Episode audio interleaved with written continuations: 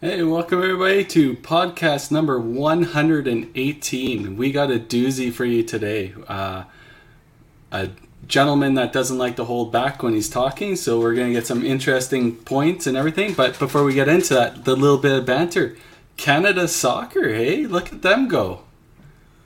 It was pretty good. Game was way more exciting than I expected to be. I am openly not a huge soccer fan but uh, you know what? They took advantage of some really good set plays, and um, it was really exciting going down that last five minutes there. Uh, Canada were kind of dickheads at the end of it too, which was which was kind of entertaining to see. Uh, but kudos to them. It's awesome to see Canada grow so much in soccer over the last couple of years. It's great. It was fun. I was at the game, guys, and it was an unbelievable experience. I mean, fifty thousand people in the stadium. Uh, I'm not sure what the final number was, but uh, it, w- it was just electric. I mean, just the chanting going on constantly. Uh, let's go Canada or Canada yeah. or and then a lot of the Mexican fans. I mean, they were right into it and cheering like nonstop. So uh, that first goal was sensational. right down at the end where we were um, perfectly placed for the guy to have a shot, yeah. and uh, and then the the rebound to come in and get it just electrified the, the building. It was really cool.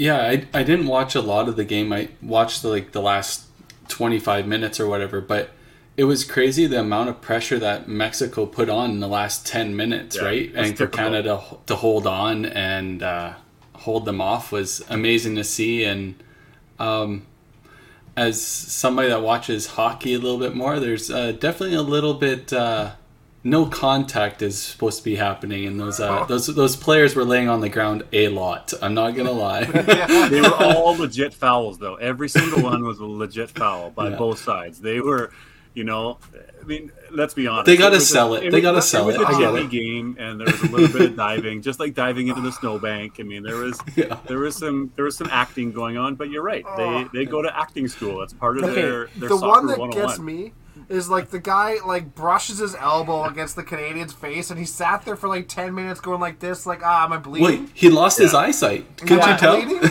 You know what? you know the, the, one the one I look over when like this and when they bring out the stretcher, it was like really. Yeah, yeah. yeah, what you guys coming out with the stretcher was like, dude, like. All of a sudden, David got up and he was fine. Yeah, was, oh yeah, I, I, can see again, guys. Oh, Let's play. Yeah, I was like, oh my god, guys. no, um, the the dive into the snowbank after the goal, like that's gonna be on sports highlights forever, right? the oh, meme, totally. the meme of that. Just seeing, you just see the guy coming flying from the side. I remember, we saw the goal too, and all of a sudden, just gathering in the in the snow. It was like, this is gonna be awesome, and the guy goes flying seven yeah.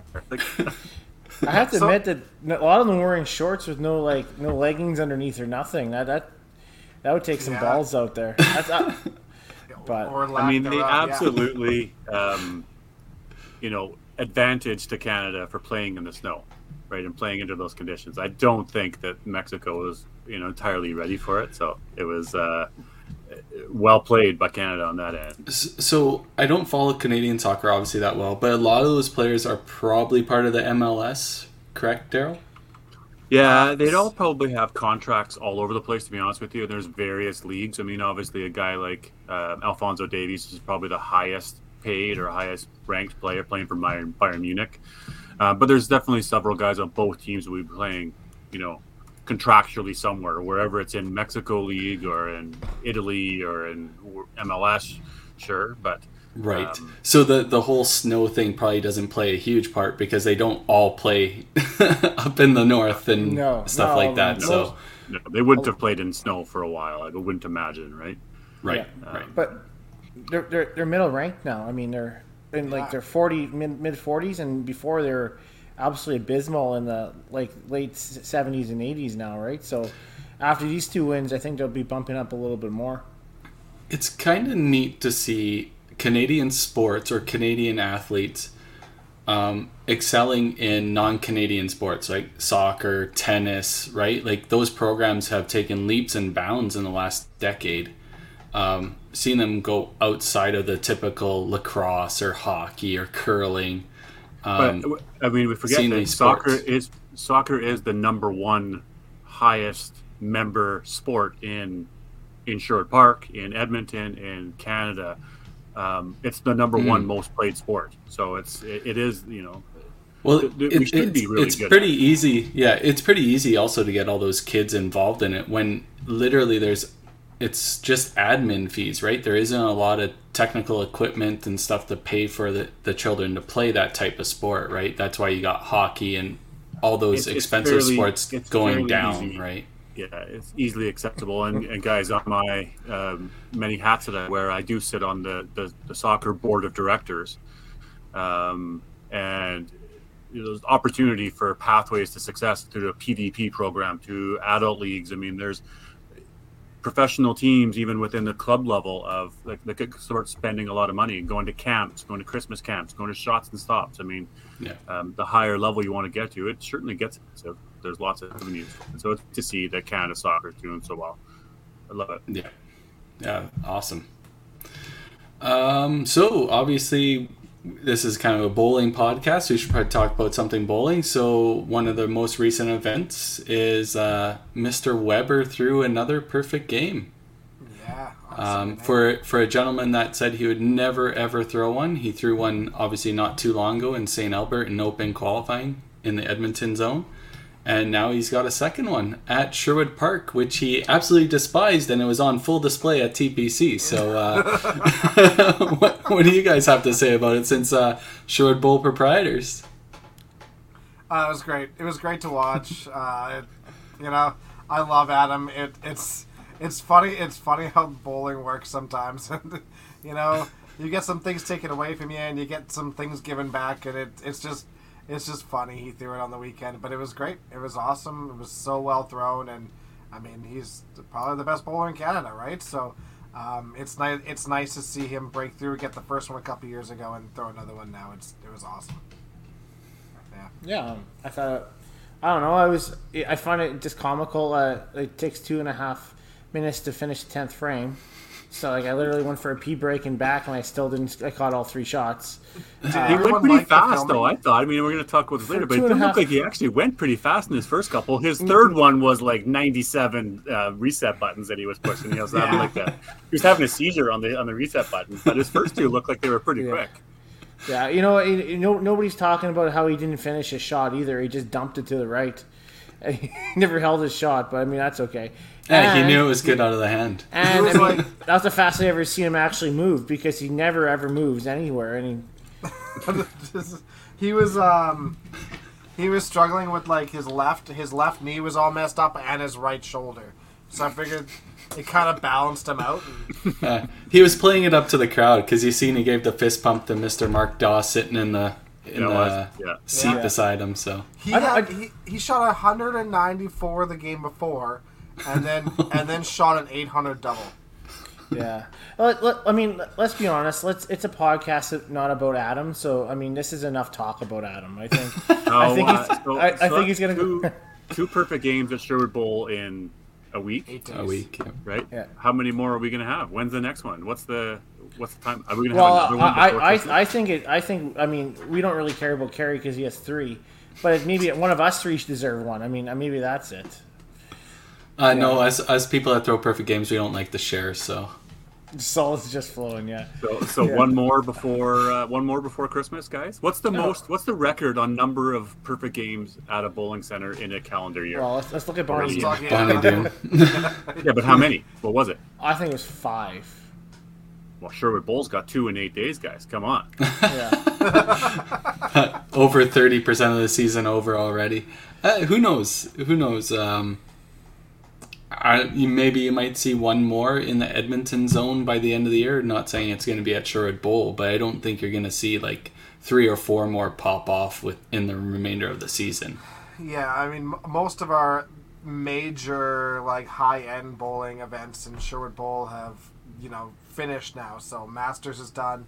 Um, we're not hosting the Open at all, um, and, and TPC is done. So it's it's going to come from league really because we're not going to have any major ma- major like high end bowling tournaments. So um, yeah, well I Okay, don't I so- don't see us getting too many more. So let's put a number to it. How many more are we going to see from now until when? When when league is done and playoffs for league is done? What's the- Um, I, I Sherwood, think Yeah. I'm gonna say zero. I'm gonna say one. I'm gonna say zero. Carey. Ooh, and you can't say the bold, same thing is as anybody. Be, beca- Oh, because it, it- 'cause- so I'm 'cause it- forced to say too. if, if, if, I, if I'm 11 in a row, I'll pitch on purpose just to prove a point. Oh, So- shut up. yeah. Okay. You're a dummy. You're a dummy. So D- Daryl, you're forced to say three. That's a I guess that's a bold Okay. strategy, man. I'll Yeah. go. I'll go three, boys. Let's go. Yeah. Uh, awesome. Um, how about um, five pin U Pro Team League? You had some matches on the weekend there, fellas, and did Yeah. some uh, some commentating, and had uh, and then also we had YBC singles that uh, as well, right? Yeah. Um, obviously, M- uh, Michaela pull, pulled through, won her uh, seniors division. Um, I know you guys know a lot more about that. You're more involved with it. I don't know if you want to go through the list of winners or post uh, a link in the comments of where to find it, or if you have it off the top of your head, rattle it off. Well, I, D- Dexter was there on on Saturday, sorry Sunday, and uh, Josh, Josh, right? Yeah, W- uh, Josh Woodkovich, yeah. Um, from Chinook. I mean, he already shot 400 this year down in Calgary during YBC, and he shoots another one during the qualifying. And For first game, shoots 400, uh, like 420 or something, and Yeah, then comes back with comes back with another uh, 300 right away. He had a he had a 720 double to start, um, and really just had to coast home after that. He shot 18, 18 13 for six, which is huge. I li- like. You know, I uh, Rylan Rylan played great. Jeremiah Said uh, played great. Um, but you know, uh, you can't play defense at bowling, right? And you're playing in in St. Albert. You know, you you you go to Bonnie Doon and you shoot average 300 for the day. Somebody might compete with you, but you know, um, going to St. Albert or a place like that that doesn't have the same scoring as Bonnie Doon, shooting 1800, it's going to be really tough to beat him. Even if we were playing, you know, the open qualifying, he shoot he averages 300 for the day. He's winning, right? a- As adults, so there's no defense. They the other two played great, uh, great, great on Josh. It was phenomenal watching. yeah, Good for And- him. Yeah, and obviously Michaela, she had like a 300 point lead going into the last game, so she she was in good hands. And then um, I had to look at the other ones to be honest. with you. I know our our bantam, uh, sorry, our junior girl P- Peyton Tilden made it, um, and then I, I can't tell you the rest to be honest with Do you. you, But do you know if there's a, a link that the people could go to if they want to look it up? If for, for you should go on maybe Bowl Alberta's website on the under results. If not, Okay. it's under Facebook under Bonnie Doon, St. Albert, and, and Sure Park. Um, and then we're talking about the Pro League. The Pro League, I think, ran really well. Um, we almost had to give out our first warning to Bobby Kite because he knocked the camera over. But I tuned in just in time to watch a topple. I was like, "Ooh, that's not good." Yeah. you just hit the um, table in the wrong way, or what? it, was- it was on a ladder. It was a ladder. Oh yeah. they the uh, requirement to have to get it so high messes with things, man. Yeah. In No, the pit, for straight sure. on and super high. Like, oh boy. yeah. Yeah, no, it was uh it was a great playing. So obviously the the first two matches for every team is completed. Um obviously people can check out on our YouTube page the Pro League videos to get the updated standings or just go to five pin universe slash pro team league and you can see where the standings are on there as well. Bombers Bombers play this weekend. Super excited. Although I can't find my shirt, so I don't know what I'm going to do. I might have to order a new one. yeah. but you know, it's, it's almost make or break for you guys, eh? I mean, this I just early in the Make or season. break. realized, obviously, obviously tonight as I come in to the podcast, I'm like, oh shit, there's my shirt. Awesome. I didn't have to panic, panic order a new one. Uh, yeah, we do. It is make or break. It is. Uh, it's a big Yeah. weekend for the Bombers, so we'll uh, we'll have to pull out a couple of wins, or else the season's over for us. You know, we'll stick to Yeah. commentating. Well, it, it's only after after this weekend you're only halfway through your season, so it's Right. not necessarily make or break. You only got to be in the top half of your division, so Yeah. it's not over till literally the last game is thrown. So, So what, do you guys, do you guys have any different strategies this week coming up? I don't think we want to talk about that. It's probably time to get to our guest, don't you think? yeah, for sure, exactly. um, so obviously you can become a patron of uh, Five Pin Universe at Patreon.com/slash Five Pin Universe for as little as two dollars a month, and help us complete these podcasts, interview these great guests, and uh, continue what we've been doing. And we got some stuff in the woodwork for you all, and hopefully we can uh, bring you some good stuff uh, in the future. So, without further ado, let's bring in our special guest.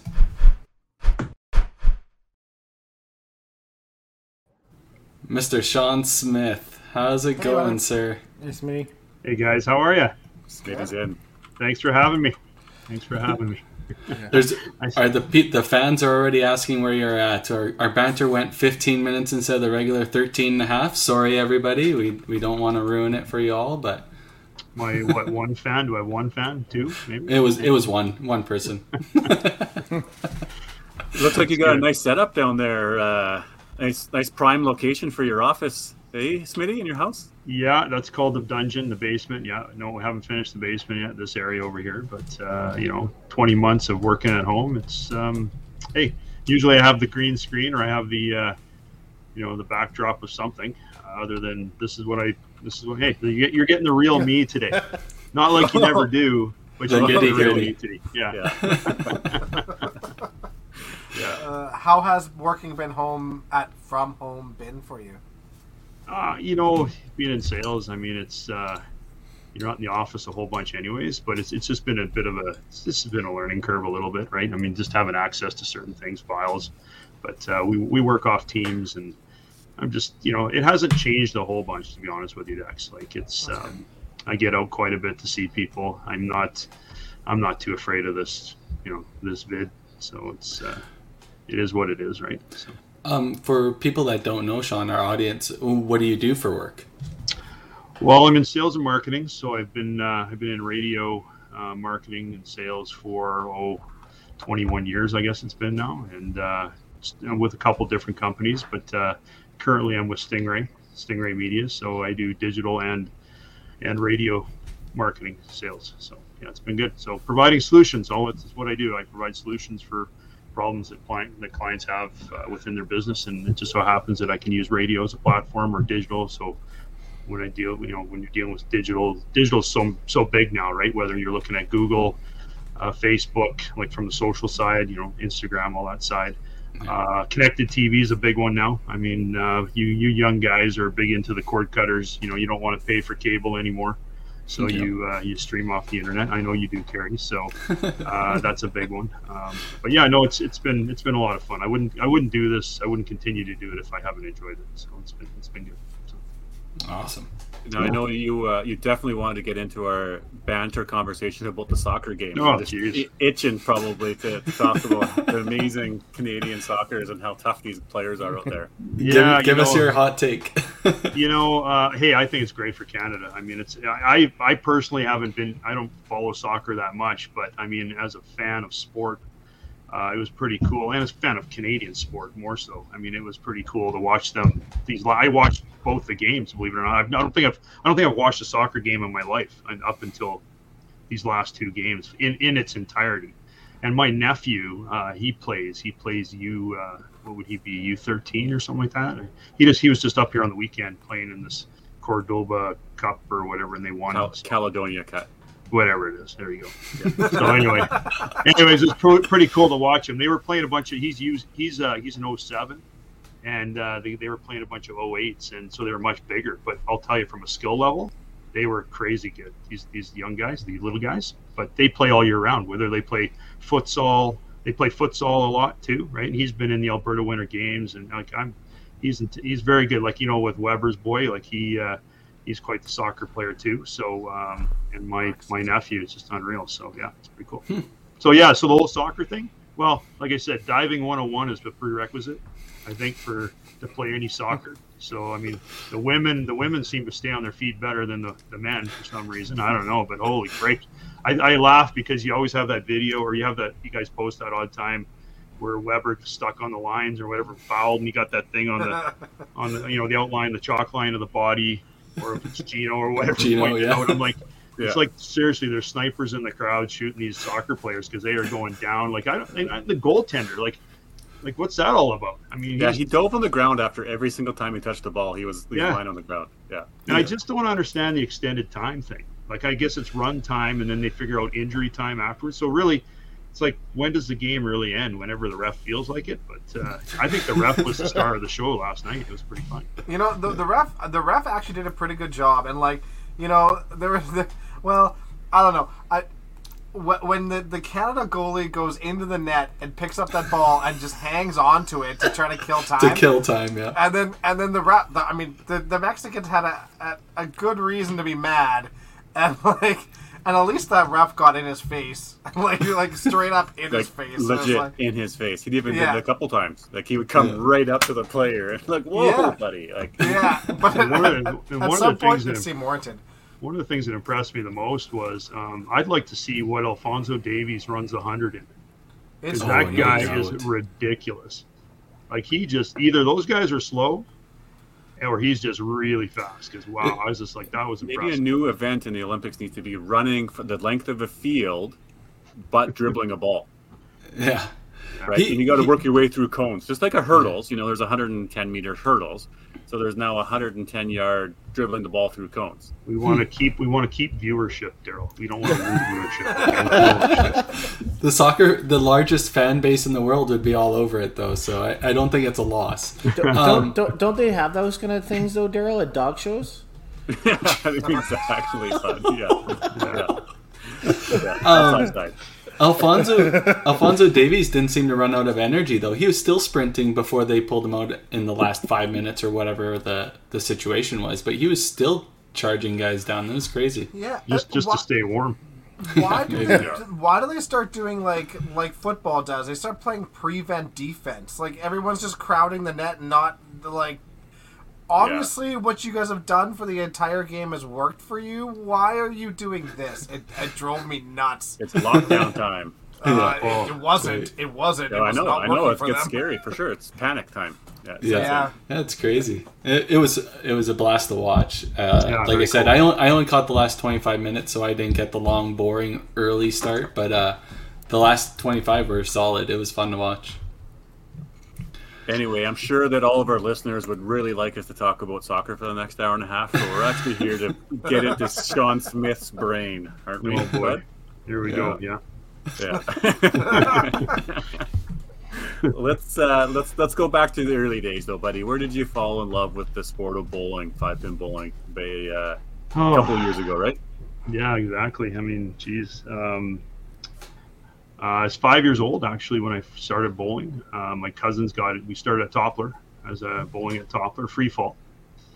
Um, so that's how I got into the bowling. Really was through my cousins. Um, and then I just, you know, we, you know, we didn't have a lot of money, our family, so we, um, you know, it was just one of those sports. Or I got now it's a sport, but at that time it was a game for me, right, and something to do. And uh, every Saturday, the YBC program and that. So it was great. I, I enjoyed playing YBC and then going upstairs to the arcade. That was my fun. I mean, the fun thing right afterwards was, and then walk walk down to my aunt and uncle's and, and uh, we just kind of Sunday Saturday afternoon cartoons and or morning later morning cartoons and so that's how I got into it. Uh, was through my cousins to be honest with you. And then I just uh, um, continued it, and loved it. Started to get.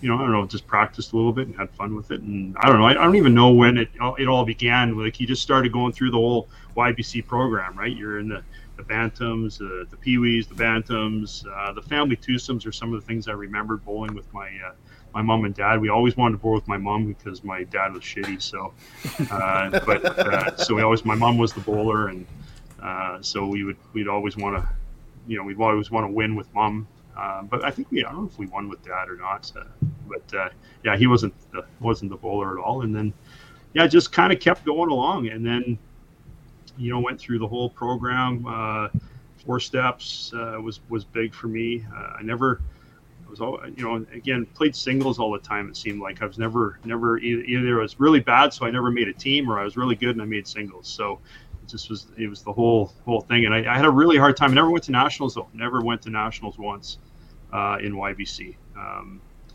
always seemed to you know just there you know when you're a single bowler, you just kind of a lot of pressure on you, and I had a bad attitude. I'll, I'll be frank. I, I didn't have a I had a bad attitude. I was mad. I used to hit things. I used to be yeah, people didn't like me very much uh, because and maybe they still don't. But uh, you know, back then I just uh, yeah had a really bad attitude, so it was it was tough to it was tough. I put a lot of pressure on myself. I think that was the big thing too. So, um, but uh, the you know, and then from that point, uh, I just kept playing YBC and made some Pepsi team. Made my made my first Pepsi team. That was awesome. That was a lot of fun. We that was up in Leduc. We got snowed in, and we got to go to West Edmonton Mall back in the day when it was first opened. So that was fun. And uh, Pepsi's was great. And then When it Pepsi's first opened, there was a time where West Edmonton West Edmonton Mall wasn't a thing.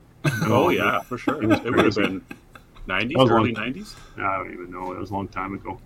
That was a long time ago. I, I remember when West Edmonton Mall opened. It was huge. Was it 80 something? It was in the Yeah. 80s, wasn't it? Yeah, I have. Yeah, I have your rookie photo for you challenge. Oh, great. Oh, let's see it, Tim. Oh, I had to send it. I had to send it. I don't know how to screen share. Um, so, yeah, so the. Sorry, go ahead, Daryl. Yeah, I was just gonna say, who were some of the guys that like was there people that we would know that you would have played at Toppler? And did you do YBC the whole time at uh, at Toppler? No, so okay, so yeah, so I was at. So the funny part was I was at Toppler. Um, John Campbell, uh, Ian Coward, um, a couple of those. Oh no, actually, John, Ian, Ian was actually over at Chinook. So what ha- what ended up happening? I was at Toppler for a while, and then it just, you know, a couple of guys started leaving Toppler and going over to Chinook.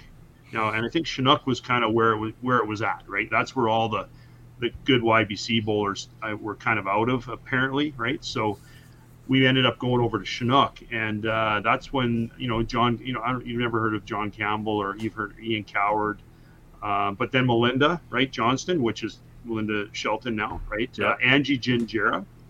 Uh, Angie Gingera was an amazing bowler. Her her uh, brother was Randy Gingera, played for Team Canada volleyball. Oh yeah, Um, sure. He, Yeah. She was a phenomenal bowler, and and I and I knew like Angie and Melinda always battled it out a lot too, and so that was great, kind of neat to see. Um, but uh, and actually, that's where that's where I met uh, Melinda's dad. Uh, Melinda's dad was kind of uh, was kind of a coach for me, uh, which was great. He helped me out a lot. Don Marshall, I can't thank Don enough. Obviously now I can't, but uh, he was like a dad to me when my when my father passed away. I was 18 when when he passed away. Um, so yeah, to, to have Don Marshall in my life was pretty amazing. I'll never never never ever forget that. Right, Pam and Now, Jen where were did, like did, did Pam and Jen bowl out of Toppler as well? Where did they? start no, they were out of um, they were out of Centennial for a while, Centennial Okay. Lanes, and then uh, I think they wanted. I think they went to Claiborne, um, if I'm not mistaken. But uh, when sounds right. Centennial closed down, I, I'm this is going, guys. These are this is going way back, right? But uh, like I said, they were they were my family. They really were. Pam and Jen and and uh, and Don. So very very cool. Um, and so Don was, like I said, Don was kind of my, I, I would say, kind of my coach too, right? So he kind of helped me out a lot. And when I made my first open team, he was there, and he was a huge supporter of mine. Uh, when I first came out of YBC to make my first open team, that was that was pretty cool. So, um, but yeah, no, like again, all through the YBC years, really, and then Cokes. You know, my- so I my last year I think was YBC was Cokes, right? When we did, you guys you guys all played the Cokes. I think Yeah. you didn't play Pepsis. You guys were too young. So I did the I did the We- Cokes. we I don't think I ever Youth did the Challenge. Pepsis either. But I was I was similar to you, oh, youth Smitty, is that I. I was It was, it was the, called uh, Youth Youth Classic when I was in. Okay, so I was always were really singles and never made nationals either, buddy. So similar, similar as your YBC, right? And that Yeah, experience is, you know, I missed out on playing on teams, and I didn't think about it at the time. Would have been nice to play, but yeah, definitely the stress and uh, pressure you put on yourself to win something, and never, never, fortunately, Yeah, for sure. stuff. Well, and I and I think you're right. I mean, Daryl, that's the, you know you know we're we're very bowling's a pretty individual sport, right? Like you know, especially for the you know when you're playing for the cash, right, and all that. So, um, but then when you start playing on the teams, like that's why I love the cash tournaments. With like I love the doubles, I love the triples, I, you know, I love the four players. Um, those were those were for me the best, right? I, I love that in the cash tournaments. I, I really do. And not to say I don't like the, the single stuff, but it just seems like the team thing really is is big for me. I, I really really enjoy that. Um, so I think that's you know, and then when you have the opportunity, when you haven't played on teams for you know most of your career or bowling career, and then all of a sudden you get to play on teams, it's it's it's really really cool. Um, and you you kind of I don't know if you try harder, you concentrate more, or you you just don't want to let the guys down. Like it just there's a there's a bunch of factors that come into play, and you, I- and you really cherish those moments. Yeah. So let's chat a bit about your first team experience. Maybe was uh, Alberta Winter Games. You you had, you had briefly mentioned that, but you had a partner in that uh, and did quite well. Um, your team experience. Yeah. I know you want to touch on Yeah. that, that for a bit. that was a cool. That was really cool. When we when we when we qualified, you go out and you know you do the whatever qualifying, whatever it was for. I don't even remember how we qualified, but it was a two player. It was a two player Alberta Winter Games. So we find, oh great, we, we qualified for the Alberta Winter Games. It's me and David Weber. So that's Adam's older brother. Now David's, you know, Adam should tell you this too, and probably Rich, but David was the best bowler out of out of the Ah. three. Adam openly admits that all the time. Says Yeah. that David was hands down the best bowler out of the out of the three of them. Yeah, and we used to do a thing. Just going back to the YBC side of things, they used to we used to do a YBC uh, every Friday night. It was a it was a qualifying. It was like a five game qualifier. Cost you like probably forty bucks or something like that to get into it. And this was out at Gibson's lanes, and you do a five game qualifier, and then the top you go into a top five step ladder. You qualify for a top five step ladder, and then you run the step ladder, right? Well, David David won a lot. David was very it was very good. He threw a he came from the right ditch and threw it in that way, like a very very upright. But uh, I, I called it a you know he kind of threw a little bit of a backup, but it was pretty pretty straight in, right in from the right ditch and uh, very very good bowler. So he was my teammate for the Alberta Winter Games, and so we qualify for this thing, and it's like okay, we're in Red Deer. It's going to be in Red Deer. This is great. Okay, good. They're like we're going to get sprung. At back then, you guys never. I don't think you've heard of sprung. You've heard of sun ice, sun ice jackets, sun ice Mm, winter yeah. jackets. Yeah. Okay, sun ice. There was sun ice, and then there was sprung. So sprung and sun ice were the two kind of brands for winter jackets back then. And so we're like, oh great, we're gonna get you know nice winter jackets. You know, sprung is awesome. So we show up to the buses, right, to get on the buses to go up to to go up to uh, Red Deer, and there's everybody there. There's women's, there's girls hockey, there's girls, you know, handball. There's like all this, like like all these sports, right? And we're like, they're like, oh, what are you guys here for? We're like, uh, bowling. like, like, you didn't want to say you're bowling. You got racquetball guys, you got squash guys. Like we're bowlers, but anyways, we uh, we ended up going up to up to Red Deer for for the uh, the Alberta Winter Games, and they're they're they're handing out our gear when we're up there. Well, these jackets they give us, they're like paper thin. Like these are summer summer jackets, and it is minus thirty, and it is flipping freezing up there, right? Like it's like oh my gosh. So we're running for you have to go from the you're staying in a school, you're going from the school to the bus, and it's like and all we have are these jackets because we think we're getting winter jackets, right? Like, and I'm like, holy shit, and this is cold.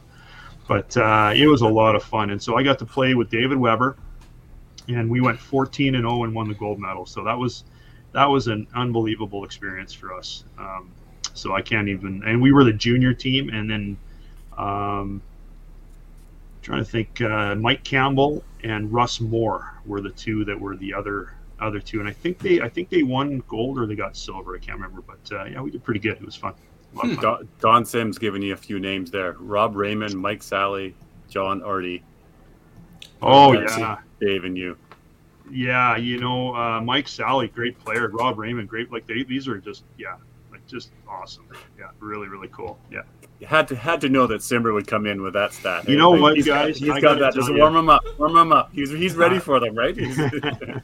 I was blessed. I was I was blessed to grow up playing in Calgary in some, with with a bunch of these legends, right? Like you, you know, you got the you got the Brian Rosetti's, you got the Ken Norrises, you've got the Don Sims, you, um, you know, the Rick Nosads. Like they're, I mean, on these guys, I, I didn't get I didn't get to play with a Stan Black and a Larry or Barry Ellert, but I got to watch them because I worked. I, I my one of my first jobs was working at Chinook actually as a pin chaser, and they would pot bowl. They would pot bowl on Saturday afternoons. They you know they would have their you know have their bags and that, and they go down there and they would they'd pot bowl and um, hours. Like I mean, you talk about practicing.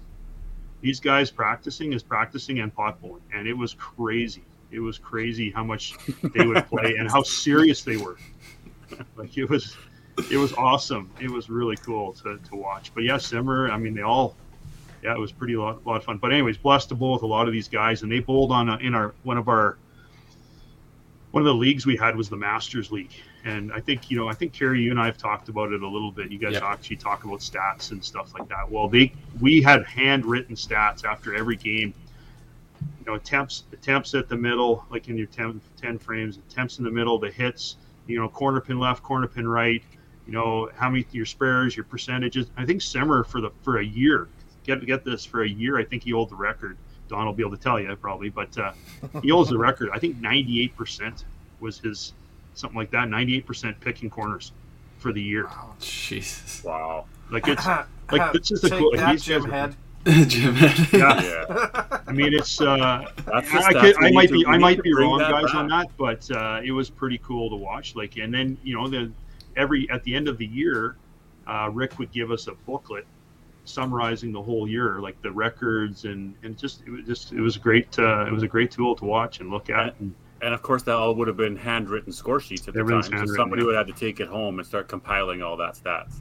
yeah, yeah, yeah. That's the old school way for sure, right? hmm Can you guys, But, uh, Tim or Dex, can you dive into the computer system and go back into like all the games that you've played on a Sunday match or a, or Yeah. a league night and look at them? Up to three months. So every 90 Yeah. days you need to do a printout or you need to download it all. Just you wait. WCBT is going to have stats from the Autumn Open and the TPC here shortly. You'll be able to see all the good player stats and and the bad it. player stats. well, it's kind of neat, right? It's kind of neat just to kind of compare your year after year or how you're doing. Gives you something to shoot for. Like I remember, you know, Holdsworth, uh, you know, Kev and I, and uh, we were in the league too. And Kev was very, you know, very competitive, as you know. Kev, he, nothing's changed. I mean, geez, I just saw him at TPC. I mean, again, I haven't seen him for a while, but you know, nothing's his intensity's never changed. And I still say that if there's a guy that could pick to throw, if I could, if I couldn't throw it myself, and I could pick one guy to throw one ball for a strike, you know, for a million dollars, he would be, he still would be that guy for me because he's just, Kevin is, yeah, he's, he's that good, right? So, Yeah. Um, but yeah, so these, you know, the stats and that are pretty, pretty awesome to, to kind of go back and see and just, you know, that's what, you know, we compare eras and stuff and bowlers and, I, I was like I said I was blessed to play with a lot of these guys like like Don and, and that. I mean uh, Ron Moore you know he was another one. Like it just Colin Cure now there you know there's a guy like again another mentor right? Like he did you ever get to play with Colin or did you ever see him play I, wa- I watched. I did my and- some of my early, early, early years. I think he's Yeah. probably on a couple of open teams, but near his end. But I remember watching and Yeah. him him playing, and he he could shoot right, Amazing, stand up right? shot still too, big star line. I can picture, you know. well he broke it, his so- wrist right did he ever tell you that? he, he broke his Oh, yeah, wrist I'm not his wrist sure is set a certain way so he that's his it's the same release Yeah. almost every time with him. Yeah. Um, and you know, and then Harvey, right? Another guy. Like everybody knows Harvey and how great Mhm. a player Harvey is. So, and then also look at Sanderson, Dave Sanderson. Did, I mean, you guys ever never saw Dave Sanderson, I did too. Like- yeah. right? Roy Cunningham. Like these are guys, like amazing guys, right? Like just so cool to to play with those guys, and that's how I I grew up watching those guys, right? And I'm pretty sure you're going to have a bunch of the younger generation growing up and watching everybody else. Like you guys got the you guys grew up watching the Bruces and the Lynns and the Yep. and the Brian Goodhopes of the world, right? So Yeah. So, Sean, we had, we had talked about this just uh, the other day about bowling. We had said bowling is in its best form it is right now. It's never been better. The bowlers are as good as they ever been. Um, you know, counter argue that, as in you just said, there's all these legends played at these times. There are these big scores. Um, you know, that ti all relative into the times that you're living in. There's the best players playing at that time, and you think it's the best, but maybe it was the best you know, in the 80s or in the 90s or in the 70s, right? There's always been a generation for, for better to argument. yeah, it's really hard to it's really hard to say that it's the best it's ever been. It, it might be like right now, right com- today, but I mean back in the you know when you had the Western Canadians and you had the Carling O'Keefe's and I mean that bowling was big, you guys. Like it was it was huge, and we, you know, again I mentioned those all those guys, um, you know, and um, man, like it's bowling bowling was strong back then. Bowling strong now. There was a there is a bit of a lull. You know, of course, you can see there's a bit of a lull. Why that happened, I, I don't exactly Mhm. know why that's happening, right?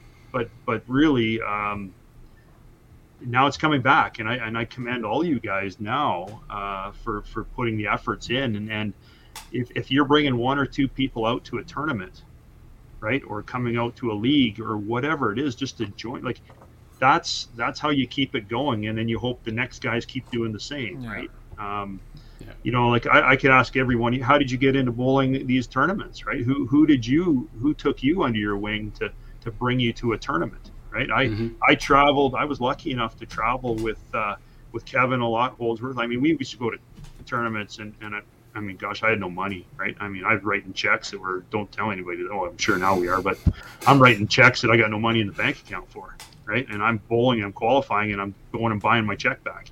Like that's how that's how strapped you were when you go to these bowling terms and you're bowling under that kind of pressure. It's it's kind of you know I don't recommend that.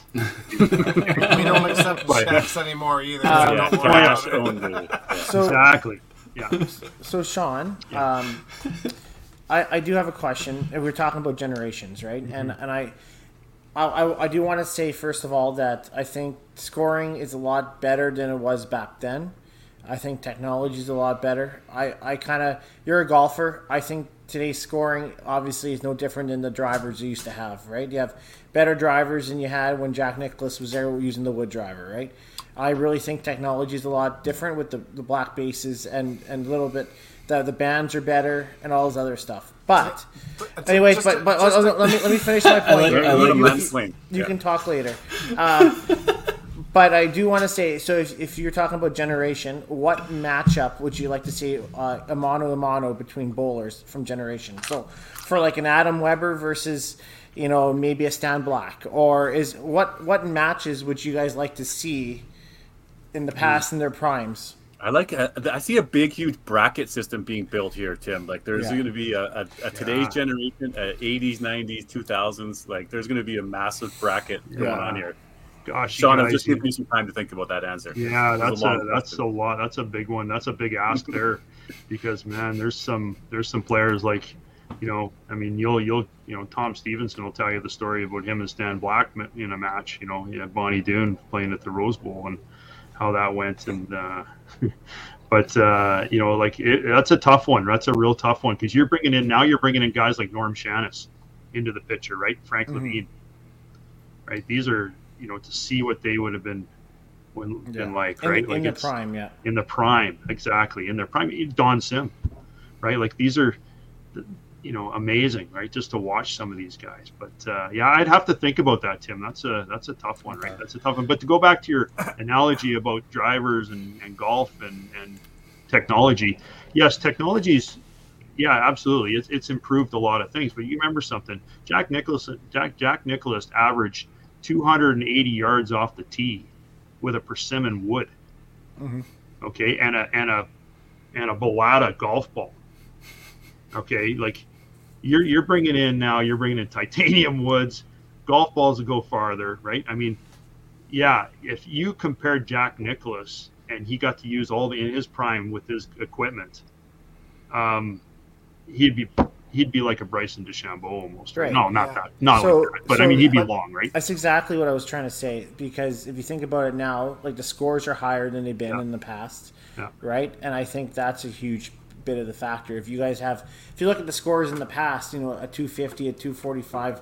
I know this is really bugging Dexter, um, but what, what would make an open team, right? But now it's 260, Yeah. and I think it's. I think this. I think the players are comparable. It's just the technology is a lot different. I would agree. You can thank Don Sim too a lot too, right? Because he's the one that brought in the bowling ball, the personalized bowling ball. I mean, that's uh, Yeah. that changed the game. Strings, strings from to free fall, free fall to strings, I should say. To Yeah. straight, change the bases. You know, there's so many different factors. Your own personal bowling shoes.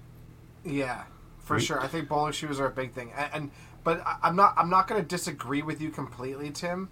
But I, I, it it is like there is a difference, and like the pinfall has definitely gotten better in the last couple of years. But it it's it is better, but it's also just different. You know, you talk you, you, you make your analogy about golf and like the the equipment that they had back then. Sure, the equipment has gotten like way you know way better now. They hit the ball way further, but they've also adjusted all the courses. You know, they start making the courses longer. They start putting in dog legs. They start they start making it tougher. So yeah, okay, so maybe the equipment is better, but they just change the game a little bit and they adjust it so that it is it's different. I don't I don't think It, it's called analogy. it's called tiger proofing. Yeah. was, so so it is different and like yes, okay, so the black bases came in and the black bases have made a big difference. They have, But there was a big difference. There was a big drop off when you went from free fall to string. You know? So uh, I, I, it'd be interesting to see what that difference is between free fall and black bases as opposed to you know. I think it's just consistency, right? Like you look at it now, the centers are all synthetic, or a lot of them are synthetic. There's there's a maintenance schedule. There's oiling machines. There's a lot more consistency, so a player knows what they're stepping into. And I think the same thing goes for the golf courses now, right? There's there's a standard. There's machines they use to make everything a consistent level. When you have consistency and you know what you're walking into, you're probably going to perform better, right? There's just the comfortability with it. Where when Jack Nicklaus was playing back, who knows what fairway he was hitting into and if the rough was going to be cut or the fairway was going to be cut differently, right? There's there's a lot more to it now for consistency levels. I don't know if the scoring technically is better. It's just more consistent. Yeah, and then you gotta so you know here here's the thing. Like in golf, guys, it's not about hit, hitting the perfect shot. It's about managing your misses. Yeah, that's that's golf, right? Because you, you don't hit a perfect like very few people hit a perfect shot, right? I mean, there's you just it's all about okay, where do I want to miss this, right? Mm-hmm. So yeah. in bowling, right? In bowling, you know, yeah, it's great to get on a run for strikes. Don't get, you know, that's what we all thrive to do. I mean, that's we want to get that, but it's also about your spares.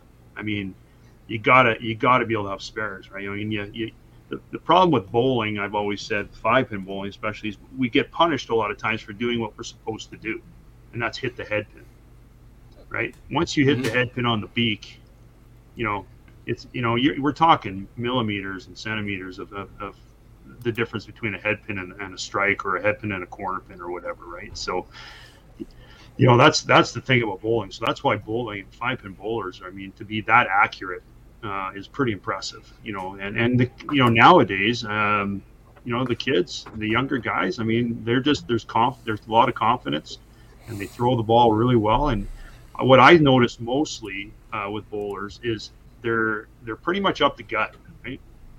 Mm-hmm. So, uh, yeah, Stevie, there you go. Uh, you know, like straight up the gut, and uh, you know, it's it's all about you know, do they do they know what to do when they start getting into situations when you're you're you're popping right? Like all of a sudden you're all over the head pin, right? I mean, you know, Kerry, you just throw it harder. You know, I, I look at Adam Weber, for example. Adam, you know, he gets, he, you know, he's he's throwing a lot slower, by the way. and I don't know if you guys saw in that in that perfect game. Obviously, he just threw. I mean, it didn't seem like he's throwing the ball as hard anymore. It's a little slower now, which is great. I don't know how hard Derek Holmes still throwing it, but when they get into trouble up the middle, right? Can you guys adjust and come down the sides to create angles and that? Or are you chopping more because of your speed? Like, you know, what happens in those cases, right? Mm-hmm. So the good bowlers adjust. Like you talk about a story with, you know, I think it was Don Sim told me the story. Somebody told it. Um, Norm Shannis, when he won the Western Canadians, he went from throwing a. Well, it was Robert. Maybe Robert told me this, but he went from throwing a. I think he went from throwing a hook from the left side, and he wasn't doing very good. To he finished. He ended up uh, going to the right side and throwing a backup. So and, and going off on to win, right? So it's you know the the caliber of bowlers, you know, do they have those shots, right? Like, can they can they make adjustments like that and still be good at it, right? Is, is pretty neat. So yeah, yeah. The, uh, so so that's what I mean to compare the eras and the and the, I don't know if that in this day and age, guys do that, or you know, back with you know. It'd be super yeah. fun to make that big bracket or try to, you know, how do you put a committee together? Let's place Frank Levine versus, you know, Mitch Davies. Who would win? Let's place you know another another couple of guys, you know, against yeah. against guys, and just don't, see how it the works ladies, all down. Don't forget the ladies. You got Sandy, Sandy Horton, like Sandy, yeah. right? Sandy Horton. You've got uh, you know, you got uh, Karen, right? Winnipeg, Monchuk, right? Like you got some unbelievable players, right? Don't forget. Yeah. The ladies are uh, unreal, right? So we could do another one for ladies, or yeah. add the ladies into the mix. Like you could just yeah. Um, so yeah. Yeah, to go with uh, Steve Greenside's comment, I think that is the the sheer deciding like um, the top players are the top players. I don't think if you go era to era, they're probably all fairly comparable, just due to the sheer amount of um, attendance, the amount of players playing. There was just more players that were at that level, right? Now, even though we're getting large amount of influx of players playing these cash events, there was probably like we're getting 150 odd players playing these WCBT events. Probably back then there was probably six or seven hundred players that could play them, but who who knows, right? Travel was a lot tougher back then. Um, it was expensive to fly, right? Like it, it's it's tough to even say. But I, I think your top player is your top player. I don't really think you. Obviously, there's the standouts like the the Frank Levines, the Fraser Hamleys, um, and like now you would have the Mitch Davies, the Dexters, the Webers. Like you have the comparabilities. I just don't under don't think there's a way to really say who is better.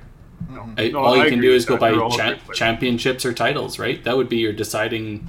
But there was probably more titles to be won back then. Maybe there was more cash events to be played. Like Well, there's also guys you got to remember too. There were some people that played it, you know, were money players, right? There Yeah. were some that, that thrived in playing for cash. Then there was others that thrived in playing in different, like a like a, you know, a national championship of some sort, right? Whether it's a Masters or whatever. So, you know, everybody, everybody has a different drive. You know, one of the best money bowlers that we all know is, is Brian Goodhope, right? That guy Yeah. is unbelievable, right? So, um, you know, you just, you just, you know, you talk invitational, Saskatoon invitational. I'm not sure how many times Brian had won it. Uh, you know, Mark Jackson, like you guys, you know, you didn't get, you know, to play with Mark. I mean, oh my God, like there, you know, people, you talk about, and again, the eastern side of the of the of the country and the western side, you know, there's a ton of the eastern guys like that I didn't get to play with, but I've heard of, and I mean, they're again, like to your point, Kerry. Um, the top players are the top players. That's why I've never enjoyed the fact that we say who are the best hundred players, right? That's not really. I don't like that at all because it's all personal opinions in that too, right? And I, I just feel like you're right. The top players are the top players. Every era, every every decade had some great players in them that we've some that maybe didn't even play some of these tournaments but are phenomenal bowlers, right? Like so the top players are the top players. You're absolutely Yeah. right. the, the prime example that we always kind of talk about is like the Brad Mowens, right? We we everybody knows he's great. He just doesn't play. Yeah. So how can you how could you even make a comparability across the eras when you don't know who played the events and who only played like the Canadian Open or only played Masters, right? It, it, it's so tough. All you can do is go by what you see in the stats, what championships they've had, and stuff like that, right? There's also the likability factor. I hate to say that, but a lot of people, you know, go down that road. Seriously, from a right? voting Yeah. Yeah. Yeah, Um, exactly. Let's uh, let's go to opens um, sort of segment for you, Sean, because part of your opening bio was 2003 Open Men's Team gold medal. Um, but talk about your first Open uh, experience. Well, there's the there's the 03. Kerry was queued up, ready to go. Uh, Wow. uh, solid pitcher there. But when was your first Open rookie experience? Probably out of Calgary, like you said. Yeah, it was Calgary. Yeah, I, uh, I'm trying to remember the who I played with that year. Um, I think that was. I'm trying to remember if it was rook. My rookie one was in Lloyd. Might have been Lloyd. And you know, we had a we had a good team. I mean, you know, I think I, I think I had Ken Norris on there and Brian Rossetti, and I had Holdsey. Um, uh, know, I, I, I, that's a that's a while back, guys, and I'm, I'm trying to remember, but it was it was a lot and nervous. Holy cow! You know, here I am, like I make my open, my first. I was actually my first time making the open. I was singles too. I was I finished third, I think it was, second or third. Anyway, it didn't matter, but you know, then I had to play the step, li- you know, play the the ten game qualifying or the twenty, whatever that is, the ten games. I think it was five and five. I don't can't remember. Anyway, it was uh, it was it was a nerve wracking experience. I mean, you're just you know you're just hanging on. You're trying to you're trying to play well. You're playing with all these guys that are you've looked up to all your you know at the beginning of your career, and um, it was a lot of fun. But um, I didn't I didn't have the best experience, and we didn't. I don't think we did that well either. So um, it's it.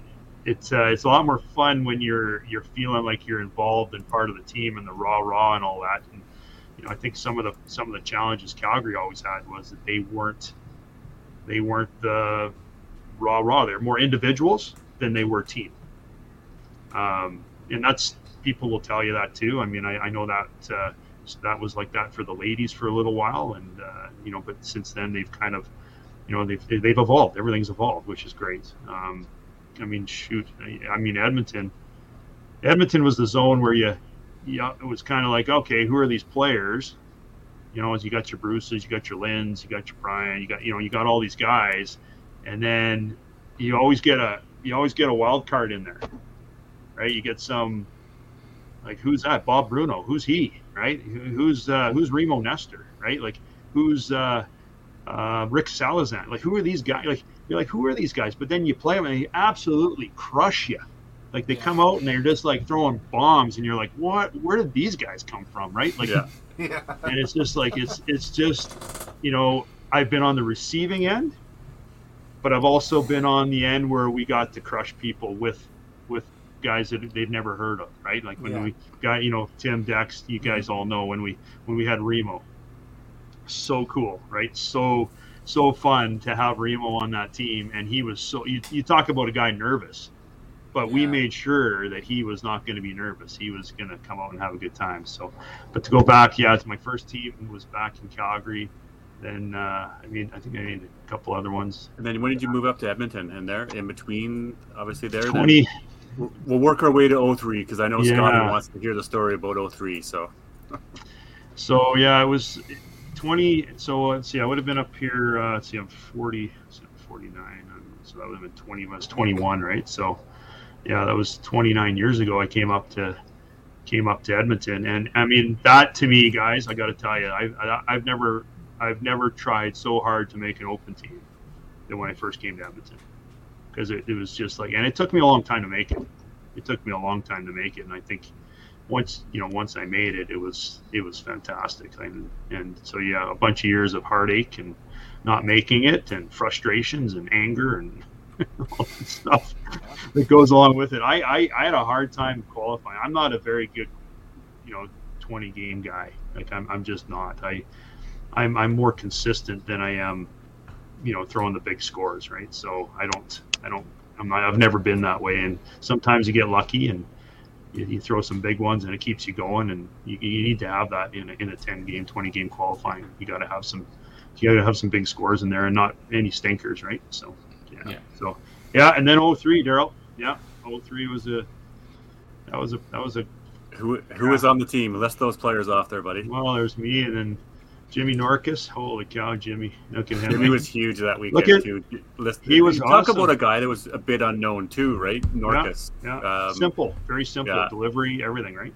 Loved it, loved it, right up the gut. Johnny, right? Yeah. Look at Mark Johnstone. Look at that dude. yeah, holy cow!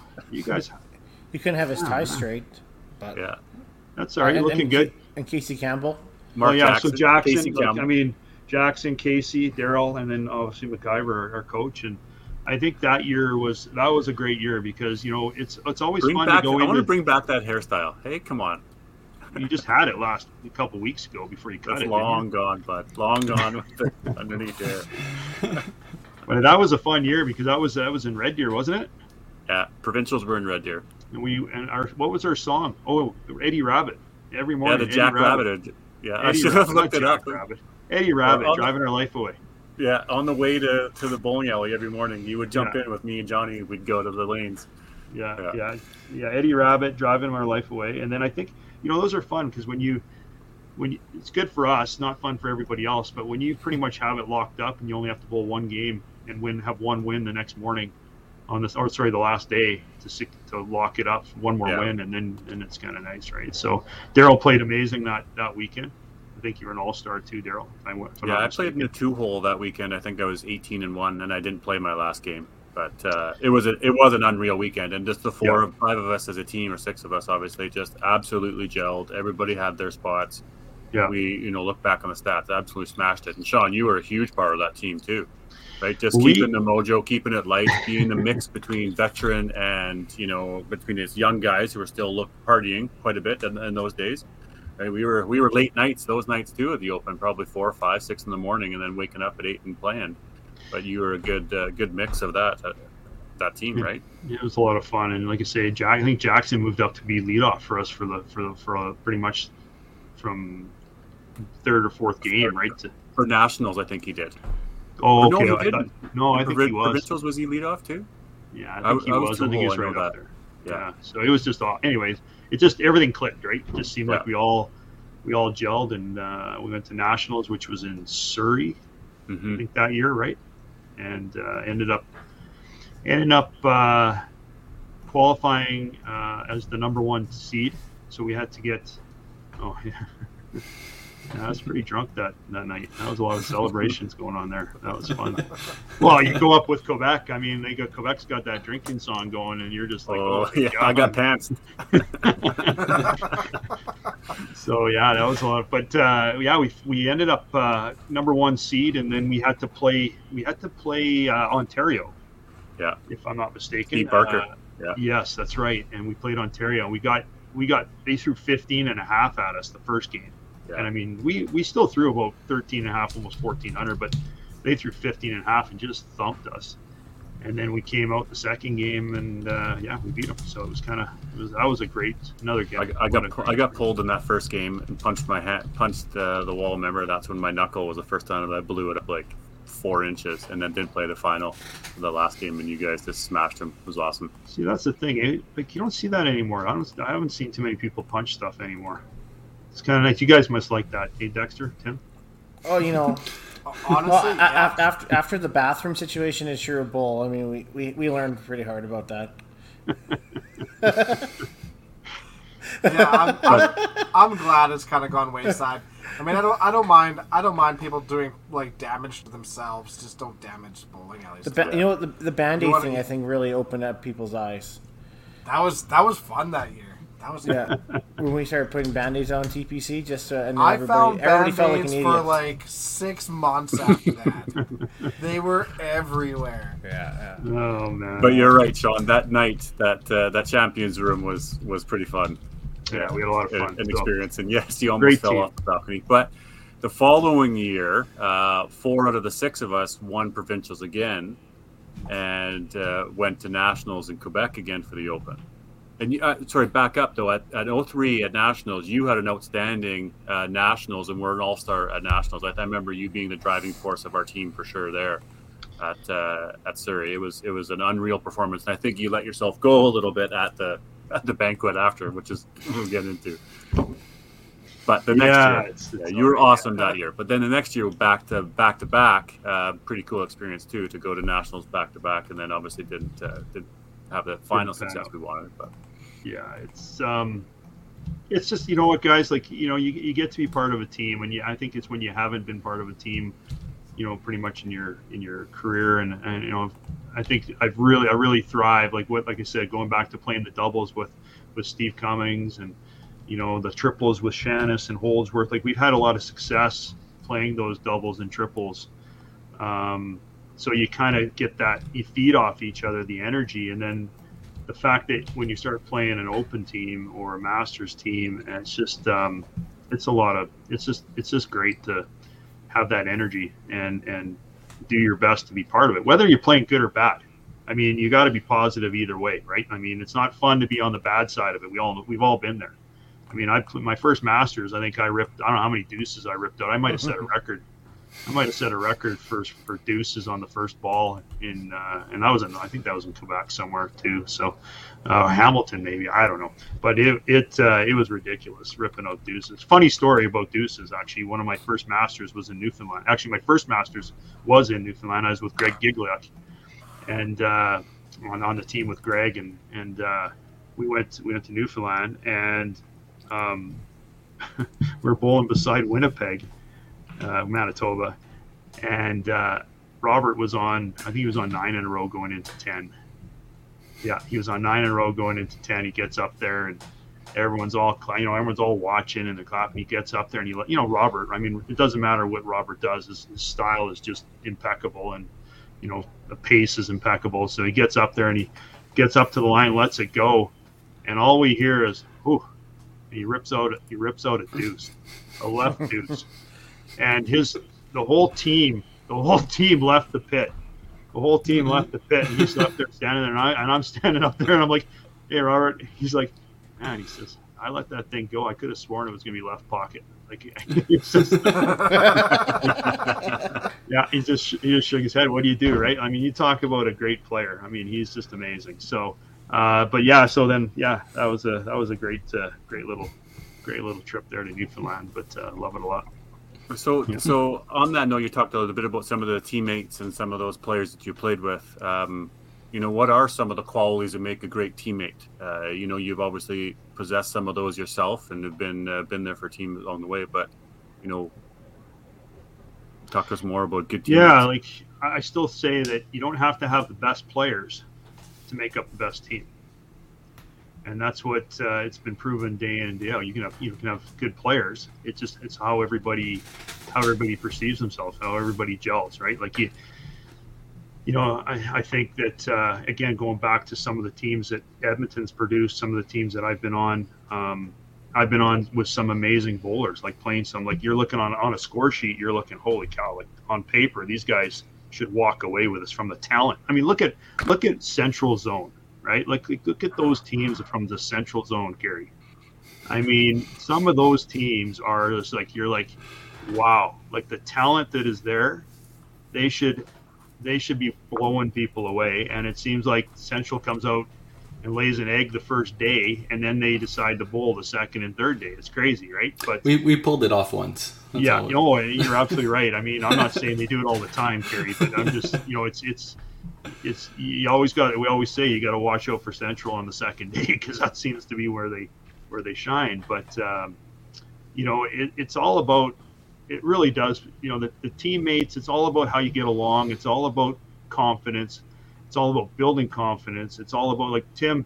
I don't know how many times you cherried a three pin, but it just became comical when we played that year in, in Medicine Hat. I mean, we just we but you got to the point where it was we made you feel like you know you, you weren't stressed about it every time you got a chop off if you were going to spare that thing or not. We just oh, got yeah, to the yeah. point where it was like, hey, let's go, right? I mean, and and he did, and you got to just when it's it's enough you put enough pressure on yourself to perform well for your teammates because you don't want to let them down you know you don't need the added pressure with somebody standing back there and you miss it miss a corner pin and they're giving you the oh my god like i can't believe you just missed that for us to lose or whatever um, you have to really uh, you just got to make sure you're very encouraging positive that way right and yeah. and trying to keep it light trying to keep it light. Don't make it complicated. Focus on a couple things, right, as a team. And I think all we did that one when we were in, in uh, Medicine Hat, guys. I think I think Tim Dex. All we kept saying to ourselves was, like, "Keep shooting spares, guys. Like, keep making the spares, right? Like, let's." Yeah. Right, we had to. I mean, you weren't throwing. up. There wasn't a bunch of strikes down there. That was the greasiest I've ever seen. I've ever seen lanes. Right. I mean, that was unbelievable. But mm-hmm. uh, you know, we just kept saying, "Okay, shoot your spares, shoot your spares." Right. That's what we had to do. So it's uh, teammates are fun. Love them. Yep. Yeah. You can't yeah. pick them all the time. You can't pick them. You can pick your team. It's a little different.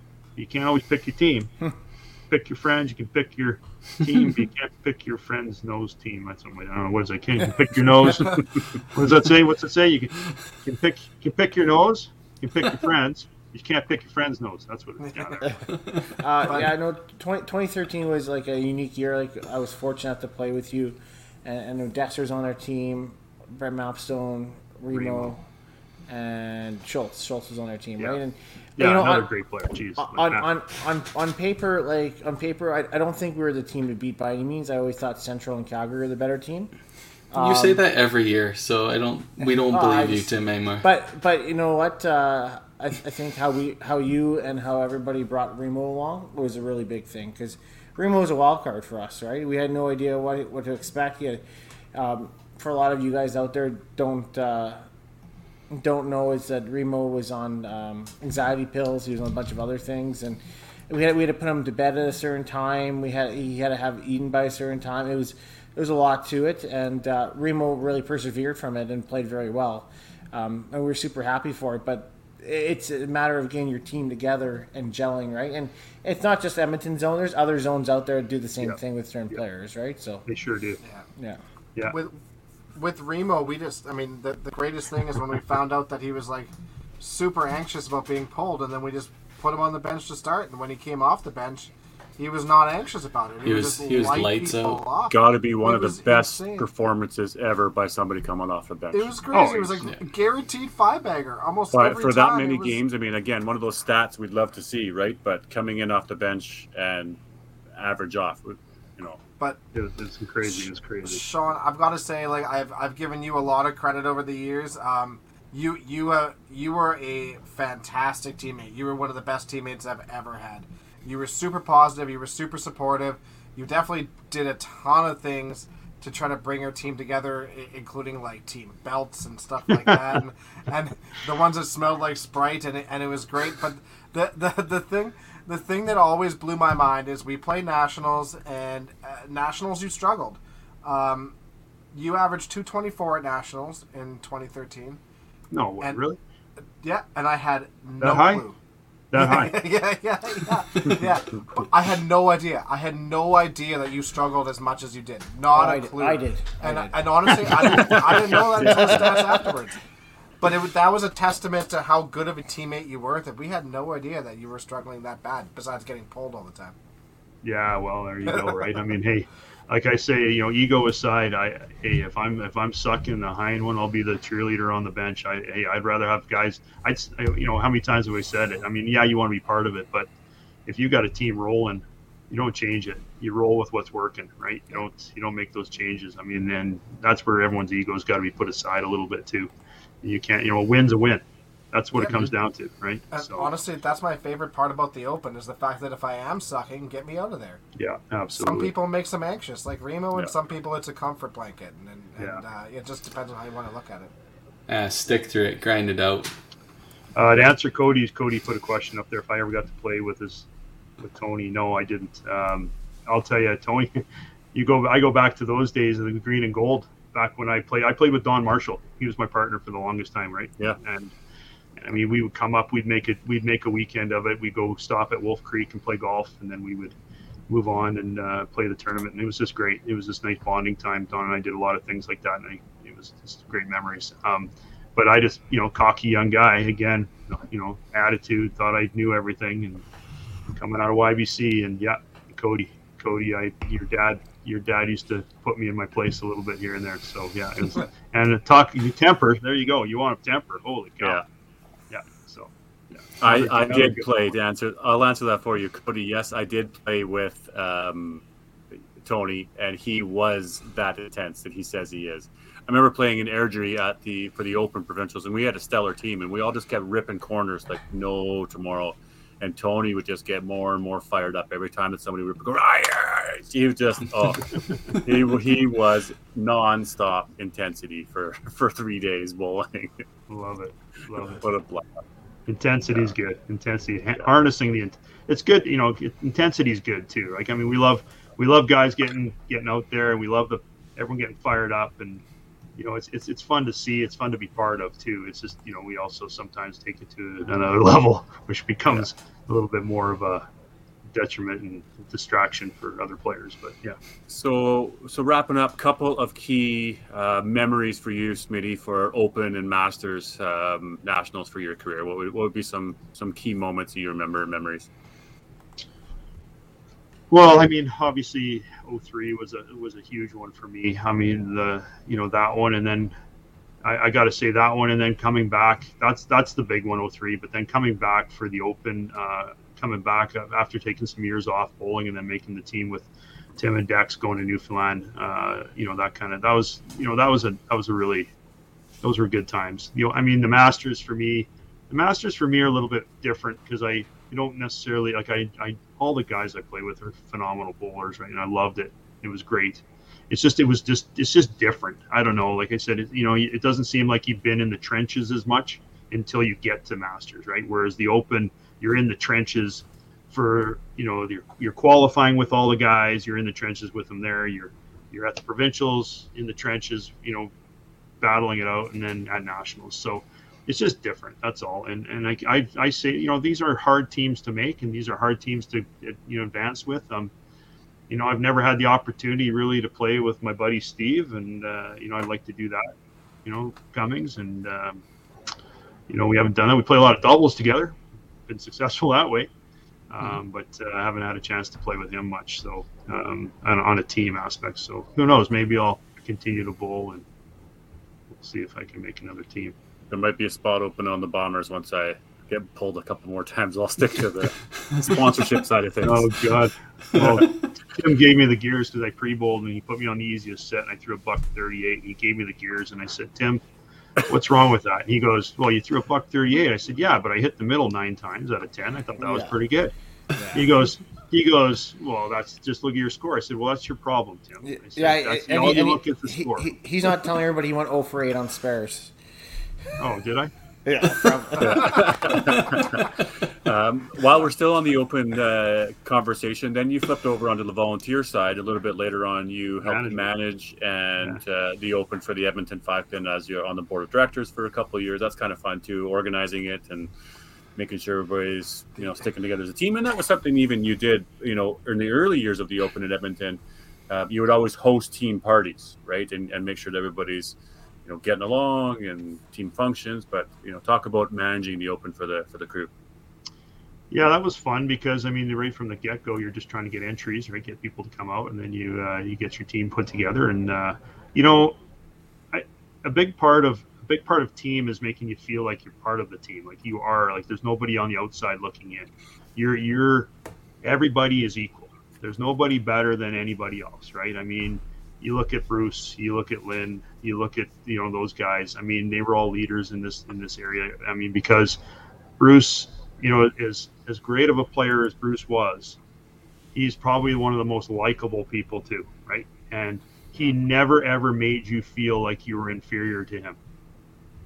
And so he was a leader, right? He wanted you to be part of the, you know, he made you he just built you up and I think that's where I learned from Bruce on how to how to put a team together, right? And, and keep a team together. So I found that um, you know, being a manager was that's what I tried to do. I mean, I don't listen, guys. You know, there's drama. We all know that, and drama sucks. I mean, as a manager, you just you never like to see it. Um, and we always like to say, like, you know, we can blame this, we can blame that. This person should have done this. That person should have done this. I mean, you know, you're you're only as good as you are when you're there. But you got to look at yourself too and be accountable. If you're not playing well, you need to accept that you're not playing well. You can't put the blame on other people. Um, so as a as a manager, I just tried to make sure that everybody's still trying to have fun, right? Every got got you what you needed, made sure that you were prepared. Um, yeah, and just uh, it, it was good. It was good. It was two years, and just try to get people to enter, try to get people to come out. I, I think I'll- we held. I think we held one of the best open provincials of all time. O O Pen fifteen. The Open 15. The old Pen 15, yeah. What was that? What was that story there? Oh, uh, d- you We're, wanna we're tell the- children. We're children, right? And when we when we were in like you know junior high and stuff, the joke was always pen 15. 10, 15, yeah. Pen 15. It's penis. It's penis. So we called it the O. Wow. well, In 2015, it was the O Pen 15. Because we're children. Holy shit! Was I there? What was that? Yeah, you were there. Yeah, you that, that was the year that Edmonton lost and Mins lost in the last ball. There was in Sherwood Oh, Park. that was the yeah, right. Yes. That, but that, that was the year that we uh, got uh, Great. Labatt's to uh, Yeah, we love that Labatt's dude, and then you and I were out late one night picking up stuff from Freddie at the back door of Labatt's. Yeah. Oh Yeah. yeah, yeah, yeah, yeah. Yeah, I remember that. to- Yeah, I remember that last ball too. I remember losing. And Schultz lost. Uh, the guy banged out in this in the tenth frame. It was like, dude, we just made this most unbelievable epic comeback. Yeah. And then Yeah, and it's then it's, it's it's hard to lose, right? And, you know, nobody likes losing, but you'll always lose more than you'll ever win. Just remember that. Yeah, exactly. So if you you got to learn how to lose before you'll ever learn how to win. Yeah. Right.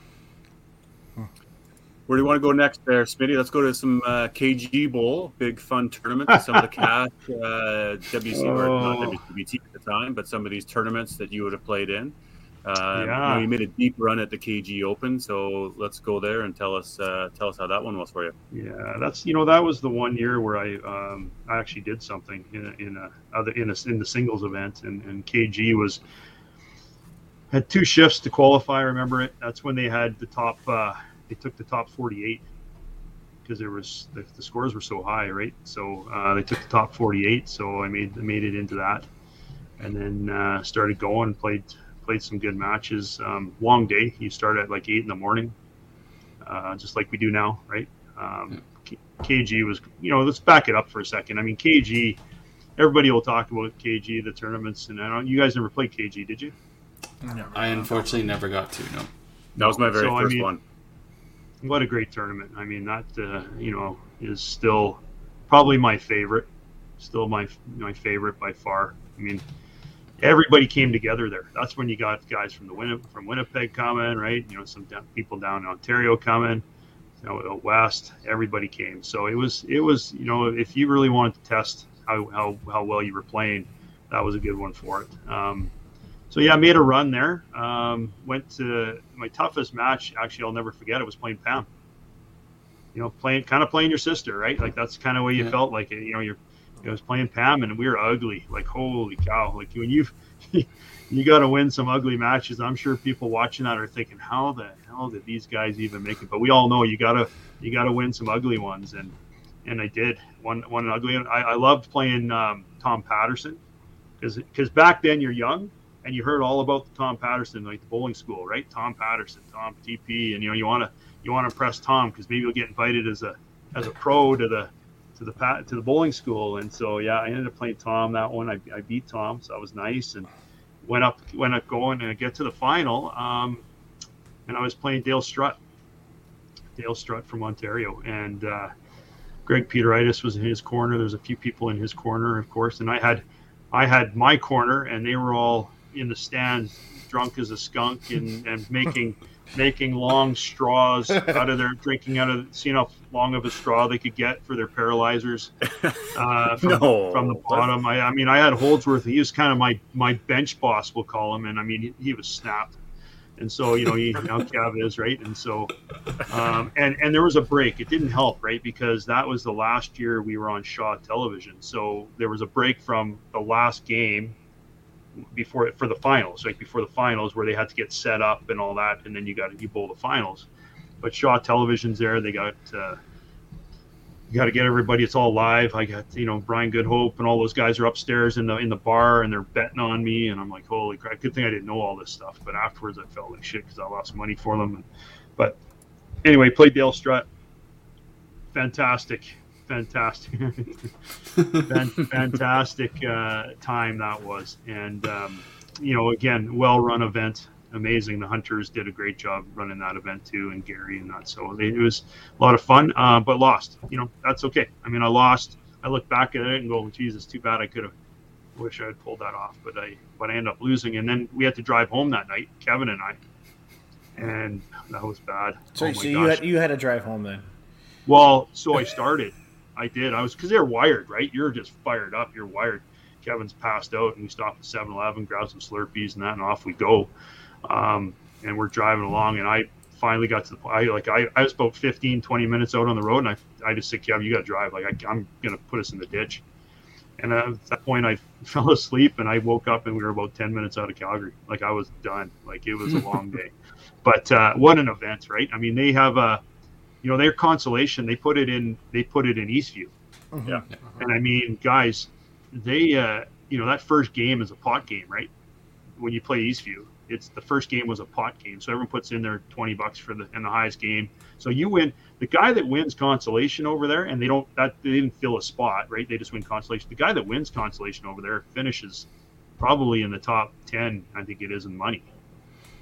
Like over the whole event because there was there was money involved. It was just the consolation was run just like the actual event. It was match play. It wasn't three game match play. It was just a one game match play, right? And they Gotcha. they get they get money per match, right? For for your Mhm. win. So it's it's pretty good, right? If you win that first pot, right? Actually, there's I think there's two because there's an A side and a B side. I think if I'm not mistaken.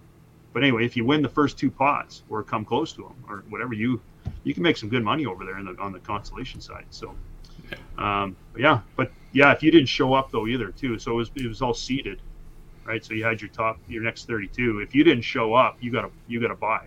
Like you actually Yeah. You, that guy doesn't show up, you just move on, right? So I was in bad shape one year and didn't show up to the consolation. It's probably a good thing because it was it was a very late night. Because I think it probably was the year, Smitty, we would have had our hotel room. There would have been oh my gosh, 20 of us in that hotel room. Do you remember that big boardroom table? There's lots of people watching out there. The boardroom table at the KG oh Pento suite that we KG, got. Oh, my Oh. goodness.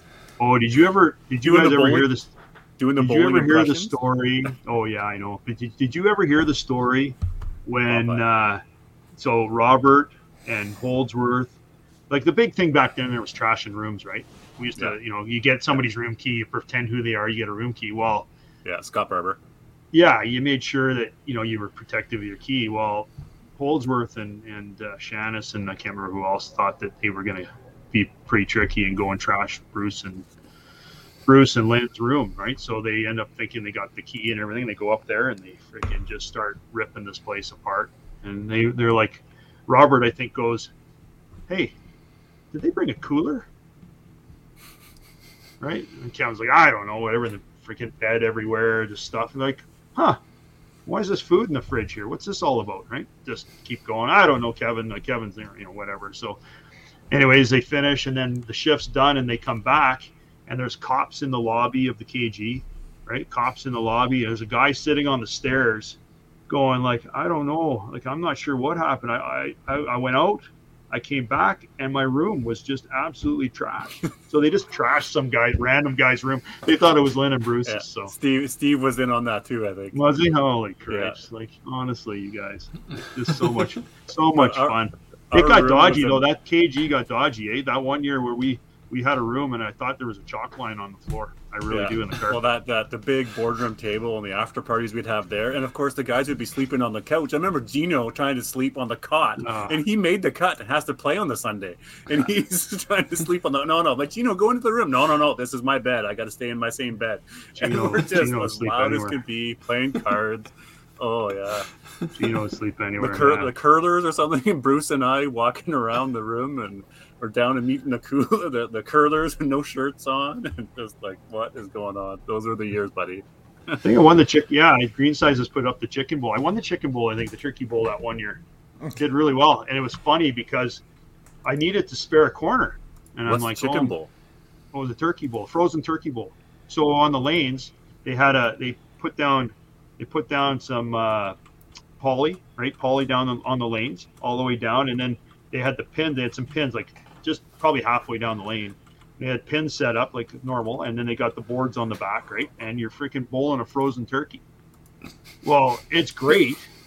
You're bowling this frozen turkey, it's, and I mean, we're I think the entry fee was pretty high, right? I mean, you won some good money. Like I think I, I think I, I think I got a I got like three or four hundred bucks or something like that. It was crazy. But anyway, I remember having a spare. I, I needed a I needed a spare to win, and I got there and I left the corner pin. I'm like, okay. And so I get the turkey and I get this turkey, and he's got he's kind of thawed a little bit now. So he's kind of got a he's got a wing, right? He's got a wing sitting here, right? And I let this thing go, and it's doing the down the lane, and I freaking thank God he, he was doing this because the wing is what clipped the corner pin so that I could actually win. But yeah, holy Christ, the frozen turkey bowl, yeah, that was good times. Yeah, I, I heard a story about this turkey bowl.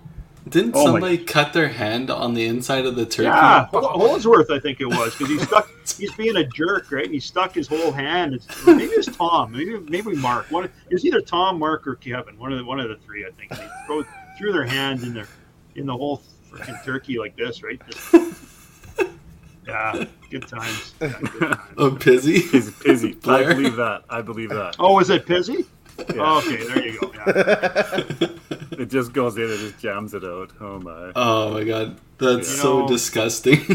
you look at What it like other? What, could- can we do some like watermelon bowling or like melons or some sort of that? too We messy. could- No, no, you want chicken parts flying everywhere. You don't want. You don't want you want we, salmonella we, laying we actually we actually thought about bringing it back for something, and then and then they're like, "Well, what happens if it all gets dirty?" I was like, "Well, that's why I got pin chasers to clean up. That's not that's, that's not a me problem." Oh yeah. Maybe we'll just we need to take it outside and- and do it in the parking lot or something. yeah, you know, we could probably do it at the back of the we uh, behind the sixteen probably right could. In the alley for sure. Yeah, we could do it down the alley on Sunday night. We film that instead of the final. Oh yeah, on the other Top four, move outside. Yeah.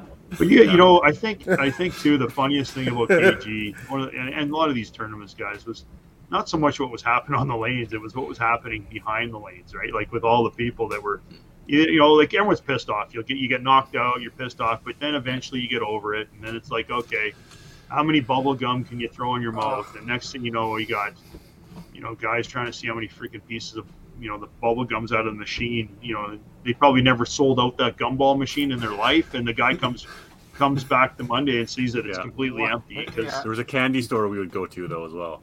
Oh yeah, like hot tamales and everything like that, right? Those Yeah. are the Seven dollars, seven dollar suckers. That's where that started too. yeah, Domestics, yeah, domestics. yeah. Hey, can, I it's- borrow, can I borrow seven bucks? Yeah. oh, KG by far Sean. was the the, the turning Well, it was point, and this, the ab- the most fun that I've ever had in any tournament for those those number of years we played that. Well, it was a four day, like good for you guys on TPC, right? Like it's a four, it was a four day event, but the four days were different. It was made up of, you know, the invitational, the, the it had two shifts of trios, right? It had I don't know if it was I think it was just one shift of doubles, and then your, and then your singles, right? So, it uh, there was lots of different events, right, that kept people engaged, right, which was a lot of fun. So. Yeah, exactly. Kind of the, I guess, kind of during our time, Re- Regina was kind of that Mhm. for us. Like everybody had to travel to Regina, so I think it was the same thing as KG, right? Everybody has to travel there, so everybody hung out after. You're staying at the hotel and all that stuff. Where a lot of these Alberta tournaments, a lot of the guys, for us anyways, it's you're either working the event or you're helping out with the event and stuff like that. So you don't get that after hours stuff that typically went on. It's definitely toned down a lot. I, I miss I miss Scottsdale.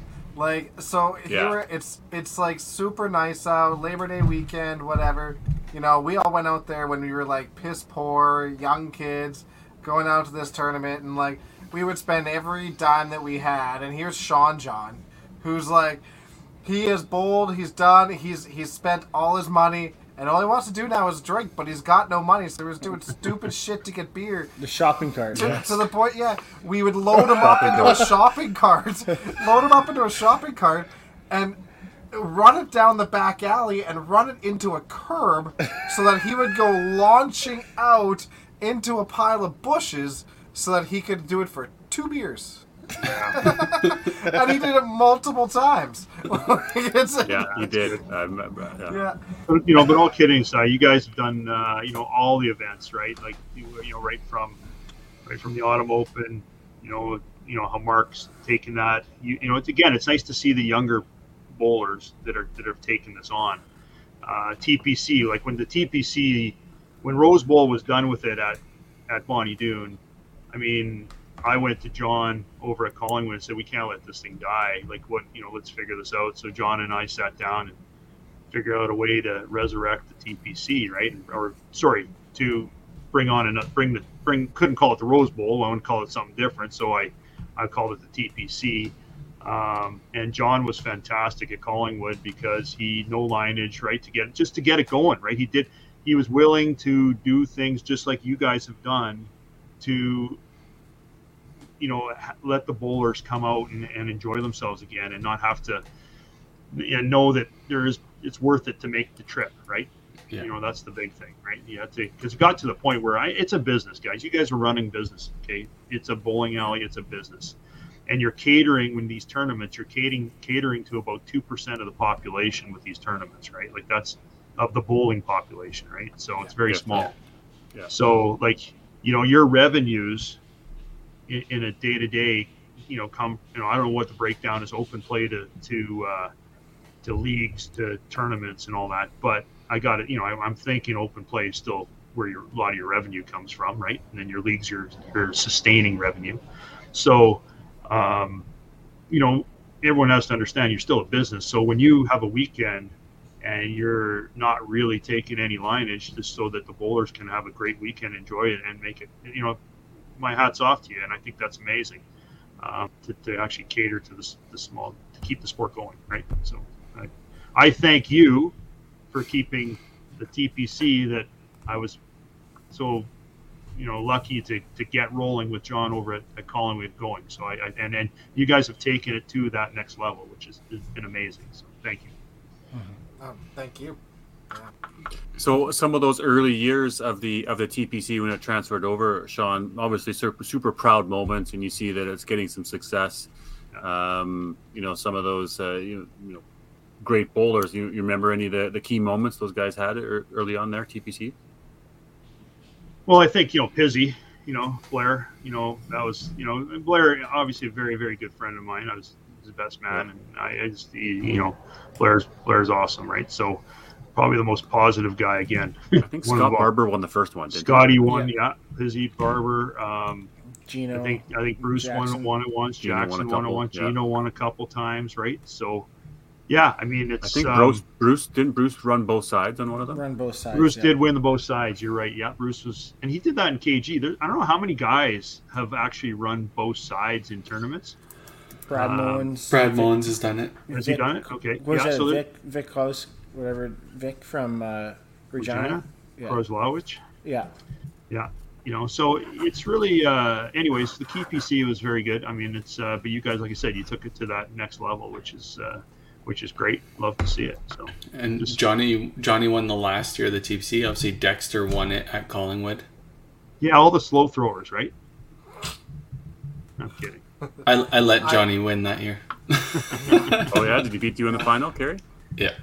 Yeah. Yeah, Yeah, I beat Johnny. in the Yeah. So the that's, before. that to me, uh, you know, again, I, I got to say that, uh, you know, that was, that was cool to see, you know, you guys taking it on and, and the guys, and, and just, yeah, the success that they're having and keep, and all the tournaments. Like, I just think it's great. So it's awesome. Keep it going. Let's, let's go to the you know the strive for perfection. Um, you know, you're a you know five pin bowler, a ten pin bowler, a golfer. Um, you know, perfect game, hole in one. Um, match up those experiences for you to to do the, the crowning moment, I guess, if you will, of, of the sports. Well, I, I think I said uh, I always said that if I ever throw a perfect game, I'm going to quit the game because I beat it. And that particular day of my perfect game, I actually ended up throwing about a buck forty, the day, the game before on lane 48 at Bonnie Doon, and I uh, I was so mad. I was you know again bad temper, bad place in my life, but uh, banked one off the wall onto the lane, and I think Lynn Howell was going to suspend me there. So right then and there, he was pretty mad. So uh, from the league, but one of my defining moments for sure. But anyway, the next game, come out, come out, and yeah, throw twelve unbelievable shots and um, throw that perfect game, which was which was awesome. So I, I think I did quit after that year for a bit. But anyway, I, I threw that perfect game, and then um, you know, and then to have you know again to have a hole in one, uh, I've had two of them. So to have two hole in ones and then have a perfect game. Now I need to throw a perfect game in ten pin, which I don't know. You guys, you know, ten pin is pretty cool. Um, I, I I like ten pin. Ten pin is definitely a more technical game than five pin by far. It's more, it's fun. It's kind of you know everyone loves the crashing of the pins. You can get away with making a bad shot in ten pin and still get a get a strike, right? But in five pin you can't do that. You make a bad shot, you're not going to strike, right? You, but you can get away with that in ten pin. Um, but uh, yeah, I mean it. You know, my best I've, I've my my best average in ten pin I think is 20, 208, 205. So, um, and that's only not playing very much either, right? I mean, they bug me all the time when I come down there. Oh, a five pinner, a five pinner, right? Yeah, you can tell I'm a five pinner, but yeah, because I don't throw a whole bunch of strikes and I throw it from the right ditch and I got my own ball, so it's all weighted. So like, there's a lot of cheating thing in, in but it's all about find, it's all about finding the line in, in, in ten pin, right? Yeah. But it's also Yeah. about, it's also about running strikes in ten pin. That's the big thing, finding the line and running strikes. But if you can make spares, and you know, we're we're way better spare bowlers than ten pinners. There's no question about that, right? So Yeah. So Yeah. remember, remember, you used to tell me all the time it was a Meat Loaf quote. Two out of three Two- ain't bad. two out of three ain't bad, yeah. That's yeah, I guess that's tell true. Yeah, that's true. Two out of three ain't bad. So it's it's it's pretty nice. You throw a perfect game, you have a couple hole in ones, and if I could throw a if I could throw a ten pin uh, perfect game, that would be the piece de resistance. But I I think Blair, I think there's a couple other people. Pizzy is one of the few people that have uh, played TSN five pin and ten pin uh, on the TSN pins game. Huh, So yeah, I think he's one of the few. There's a, I think it might be somebody else, but I think Blair's. Didn't I think it's. didn't Stevenson make a show for ten pin? Geez, No, yeah, that's a good question. tournaments. Yeah. He, Hmm. Did he- threw did he a do that? game in ten pin, but I don't think he ever was. Did he throw a perfect game in ten pin? Yeah. Yeah. Never in five pin, but yes in ten pin. So Okay, Marty so- Marty Lupa has a perfect game in ten pin. So really, is it really that hard, guys? I don't know. Yeah. Yeah. So yeah, it's uh, Yeah, perfection. You bet. Yeah, it's pretty cool. yeah, good times. Good So, times. so Sean, when you came back to the Bonnie Doon League, is that when I threw the perfect game against you, and that you quit again after that, or Yeah, I can't handle it. I can't handle that. He's getting mad all over again. You just, just anger. You got you fueled my anger again. No, but it was cool to watch. Yeah, yeah. Now, now you don't. Yeah, it's pretty neat. Yeah, CBC. There you go, Steve. Steve knows. Steve's like the Don Sim of the East, right? yep, right? So it's great. Yeah, he fills Um, us in with information that we're missing for sure. Yeah, yeah, yeah. No, uh, and you know, again, accomplishment in five pin throwing a perfect game is just, I think, is incredible. I mean, you've had three now, Kerry, right? Yeah. Dexter, you've had.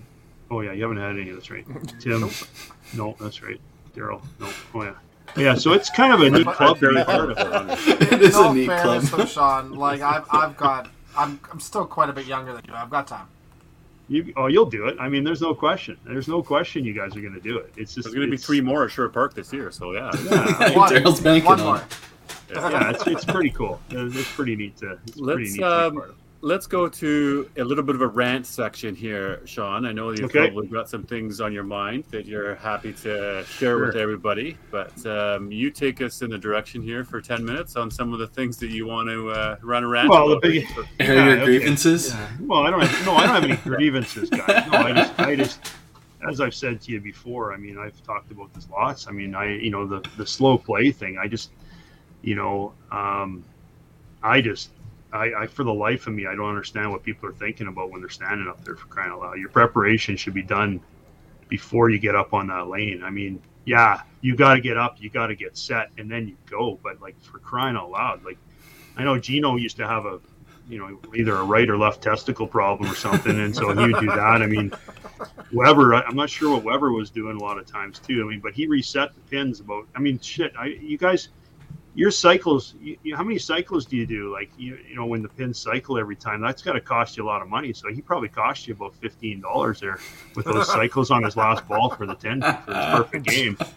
But um, but that slow play thing is, uh, you know, is honestly um, that comes from not being ready. A right, getting when it's your turn. When you when you when it's when you're it's not your turn, right? Like you got to be ready. Like one thing about Len, right? Len, everyone thinks Len's fast or whatever. Len doesn't pay attention when he, when he's playing you match play. He's down. He could be bowling on one and two. He'll be down on 15, 16, seeing what's happening. But he's ready to play when he walks up. Like he knows when it's time to get up, right, and, and mm-hmm. throw. You know, half the problem is you've got guys that are walking all over the place, and it's their turn to get up there. And it used to be a tactic a lot of times, right? It- back back in a day, guys would do it on purpose right? To throw other people off. Um, and Bill that's Robertson. yeah, Phil and There, County there were Caution. some slower guys. You mean you think about Rossetti Oh, or yeah. uh, Ken No, Norris Ken or some of these guys that they were Deliberate. a lot lower, I think, than they were now. very deliberate, right? Yeah. yeah, and it and it is. Uh, it, it's it's um, you know, the game. We want the game to be entertaining, right? That's we want people. We don't. We want people to watch our sport. That's what we want, right? We want people to enjoy our sport. But when you get guys that are taking, you know, how many seconds, you know, you know, a minute to throw a ball, like, you know, or you throw the first ball and you punch, right? And now you're waiting for your, you know, you got another house, you know, you're waiting for your ball to come back because you only have one ball on the rack. Like, grab a house ball and let's go, right? Let's let's move it, right? Like, you know, Glenn and I talked about a little bit on at uh, TPC.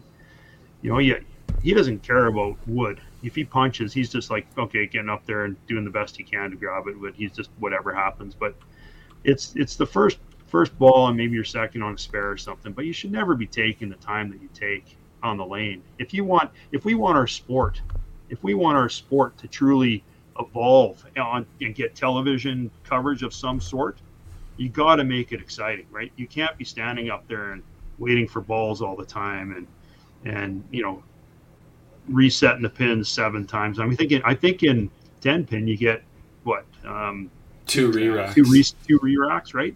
Yeah. But Oh. from the time that you, and again, guys, I'm not saying time clocks. We all know what happened to KG with time clocks. But you know, I think Jackson probably demolished about six of them. But you, you know, the point is, is that uh, with you know they they would they are given a time limit to by the time it is their turn, they have a certain amount of time to deliver that ball. I'm not saying that's what you do, right? I'm, I'm not saying that at all. I, I think it's it's got to be policed within the bowlers, right? Because I think it comes you can't have because then what happens is you if you have the committee try to enforce it, right? That's not the best way either because we all know that there's certain players that are slower. I think it just becomes a courtesy. I think those people that are slow know they're slow, and they just need to understand that you got to start respecting some of the other players as well, right? Mhm. Other bullet and times, right? That's why I, I'm not a huge fan, guys, and I and I did this when I ran when I started the TPC. I'm not a fan of running two players for match play. Okay, I know you don't have the lanes, but I, I, I know it takes a little longer, but it's not match play. You Yeah, can't actually- put the pressure on. It actually takes less time, Sean. Okay. So Because- go. But but Because to, I- to I- Sean's point, it's it not is match play. match play. It's not no. plus. You, you've just played. Yeah. You've Yeah. just played how many games to qualify Mhm. to Well, play in some match cases, play? in some cases, 32. Yeah, That's right. In some cases, thirty-two. There. But but you but no, you're right. It, it's not it's not it's not a, like a, a legit match play, but it saves two hours. Okay, it does. Right? That's fair. It's- fair enough. yeah. Right. So but what I'm saying but is, I agree because I, I mean I, I talked about it last uh, last uh, podcast was I had I had troubles keeping a pace with the two other guys that were playing, and I wasn't bowling with him, right. So yeah, um, I, I I- I do understand where you're coming from on that. yeah. I just you know so. That's you know I don't have a lot of rants, guys. I mean, but the I got to tell you, like the slow play has always been a, a bone of contention for sure. I Yeah. totally agree with you. Yeah, but the, uh, like you, Sean, you're saying there's a difference between slow play and not being there and playing, right? Yeah. Like Adam Weber, yes, he may take a longer time on the approach, but he's he's ready when it's his turn, and he's throwing one ball. Usually, like he's averaging a lot higher, so his time on lane is probably a lot less than a lot of the players that are up there Yep.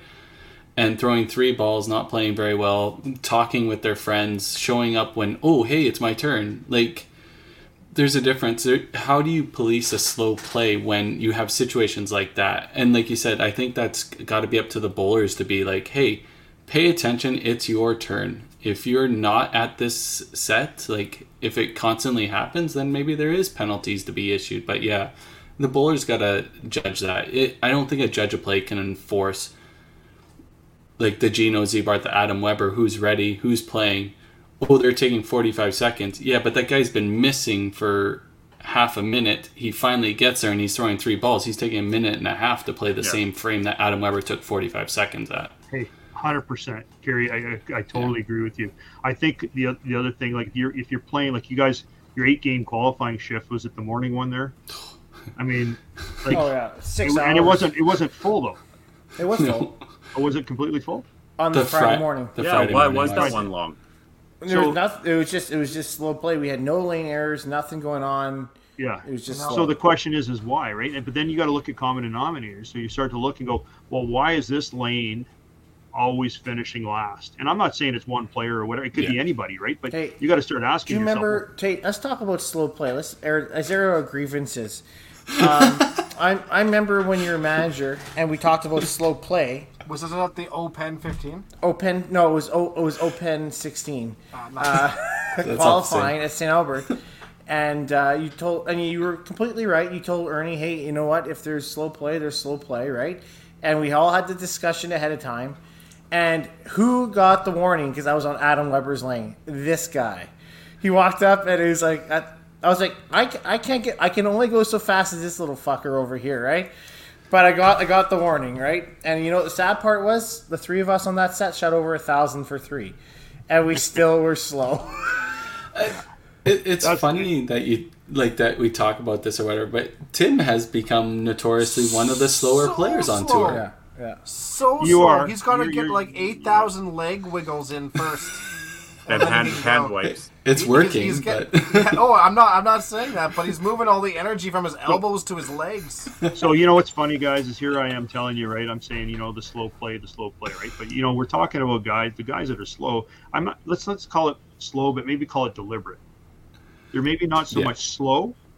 They're just a lot more deliberate. Yeah. And listen, if you're on a seven bagger, right, eight bagger, whatever, right, four bagger, I don't care, whatever, right. You start taking a little bit more time, right? Yeah. For some reason, you just do. Yeah. Um, you know, Your routine it's just, becomes it's just more it just happens, right? acute. And yeah. and I guess I guess when I say slow play, I, I'm talking about the fact that if you notice there are one or two lanes every game finishing last, right? You got to start looking at that. I, Like you really do. to be honest with you, uh, I'm not going to say, but sometimes when we do the lane draw at TPC, we see three slow players on a lane. We might move one, right? You know, But Why you wouldn't know you? I and- totally agree with you. And, you know and- what? Those are things that you would do to run the tournament. Like that. Right, and you know- and, I, and that, I think that's part of the reason why Friday did go long is we didn't do that. We didn't have time. I, I literally used a randomizer and was like, "There's the 64 names, yeah. done." Yeah. Go like you know uh, Ken Norris. I mean, that, you know, everyone always complained about Ken, 'cause- but he's deliberate, right? yeah, It did. It was the same every time. Like the thing about Ken is that it didn't matter whether he was going for a strike, a spare, wood. It di- it didn't matter. It was the same every time. Um, Rossetti, right? Same every time. But it did. It does disrupt the flow. You think about teams, right? You talk about a team. Daryl. Yeah. Like I mean, Yeah. guys, like you, you know, you know, all of a sudden, you, you know, you know, you've got a slow player on your team. If I, if I'm coaching, I'm like, okay, I don't care if you think you should be anchor or you're not. I, I'm going to do what I got to do so that I don't disrupt the flow of the team, right? Because you can't, you can't all of a sudden have bang bang and then freaking snooze fest and then bang bang, right? Like it just, it just, it, it's not cool, right? It just, Yeah. you- yeah. So here, I'll I'll put a challenge out to you, Sean. You both Thursdays with us. You tell us which one's a slow lane. And you know what? It's not going to be my team Listen, those people or other ones because you're playing three balls a frame, and I'm fast because we only throw one or two. You're comparing yourself to a 150 and 130 average and 100 average bowlers on that league for crying out loud. So they're throwing three, yeah, yeah, they're throwing three in the time it takes you to throw one. Yes, I know. And the slowest team isn't one of those teams. It's Johnny's team. The slowest team Or- or Schultz's has some team. pretty Or- solid bowlers in it. Al- Allison's team too. She even said, but the, the ladies. Oh, are I just know. having I, a little- I, I, yeah. yeah. Hey, Having well, Allison, we're, we're, we're playing you this week on Thursday, so let's let's be done on time. That's all I'm saying. yeah. Uh, Oh, wait, L- but- Lenny yeah, kind that's of good. brings up a, a funny thing. That was kind of one of the things always at the the tour. Yeah. The last lane, all of a sudden, all those people go out for a smoke. Thank God, smoking's dinosaur. Yeah. You don't get that anymore. He's he's Yeah. so right. He's so No right. more Yeah, smoke it- breaks. it's um but you know like i say guys i mean it's great uh, it's great to be back and, and watching some bowling steve dragged me out of retirement i guess you could call it but he kind of cohorts me to to go he's like hey come out and bowl on thursdays i said oh, okay i said do i have to bowl every night he says no no he says like maybe once every three weeks he says my come play with my boys and me i said sure that sounds great and two weeks in yeah guess what what you're full-time oh what what? Yeah, I'm like, okay, all right. So no, it, it's been good. It's good. You know, I, I miss the people. I've got, I got to know so many people. This sport, if anything, has given us so much, so many friendships, right over the over the over the whole country, right? I mean, I still. So my, my one of my best friends is, is Kim McInnes, right, uh, in in BC. I mean, she she's uh, she's amazing and uh, love her and miss her too. I get to talk Just to her a quite birthday. yeah. But she's amazing right? So um yeah anyways it's uh it's pretty cool. But uh you know right across the country got so many friendships and that'll never be replaced. And that's i think that's why we do what we do. And it's just making sure that we continue to to bring people out. And don't forget and never forget those that have played the game either. That's the other thing. Try never try to never forget those that have played the game that uh, because it's really important so that's what keeps it going so Absolutely. but yeah Yeah, I I think that's been one of the good things about these podcasts is like it, it's a number 118, and we get new people every week that bring up names that ne- not necessarily we've already talked about or we've talked Yeah. about and we get to hear different stories about them and stuff like that like it it's definitely opened my eyes like i i get a lot of the stories through gino just growing up around him and stuff like that and sean you were kind of speaking who's the one that introduced you to these events and stuff like that it was gino was the one in my life that introduced me and brought me up through the the cash events and stuff like that but now hearing stories from yourself or our other guests about the same people that Gino used to talk about, but it's a little bit different side that Gino didn't even know about them or stuff like that. It, it's Yeah. it's amazing. It's, it's Yeah, and you're going to have uh, guys talking about you guys, right, over the years, and so, you know, it, it's it's really neat. It really is. I'm just, it's just. I nice feel to be- sorry for those people in the future. Well, I do remember playing Masters with you, and I, I think I was horrible, and you were okay. So you did okay. I- you got it was funny. Dexter brought up that story. Is like, yeah, you- Sean, you weren't that great at nationals, but I never knew. It was kind of the same thing for me. Apparently, you weren't that good, and we still had a shot at gold in our last match. And I didn't realize how how difficult you were playing and stuff like that. But that's just rings that you're one of those team players that you're in the pit the whole time. I know it's Masters, you don't get to go hide in the back and stuff like that, but you're there with the team the whole time cheering us on, even though you're struggling out there. And in Hamilton, right? A big 48 lane center, like you could be over. If it was the Open, you'd be go watching singles while you're sitting on the bench. Unfortunately, you didn't get that chance, but yeah. No, it's been uh, it's been great. Like I said, I've been I got the opportunity to play with all you guys, and uh, I appreciate uh, having me on the having me on the uh, podcast for sure. So of course, Well, we're not know going we've to been- go too e- too easy. Sorry, Kerry. Uh-oh. Is uh, Yeah. Smitty obviously you know happy to listen to your advice to us as 5PNU, and how do we get the word out there to more bowlers from a you know digital marketing or from an advertising? You know, you're a professional in this space. Uh, you know, any recommendations you'd have to, to us? Give us some some free advice here on on on, how to get the word out there about 5PNU and the cool things that we're doing here.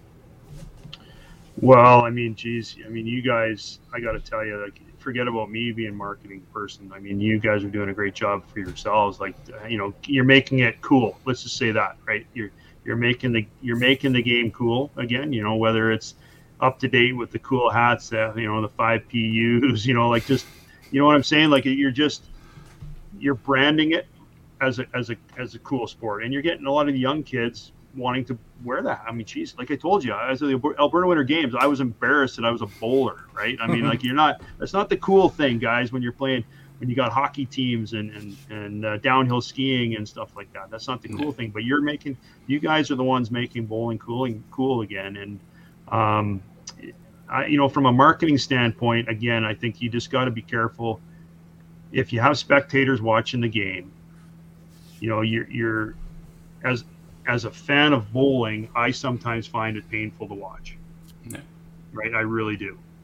Um, and so that the things about the slow play, you know, things about um, you know, get when people get excited, it's good to see emotion. That's what that's what people like, right? You know, that it's not for everybody. I understand that, right?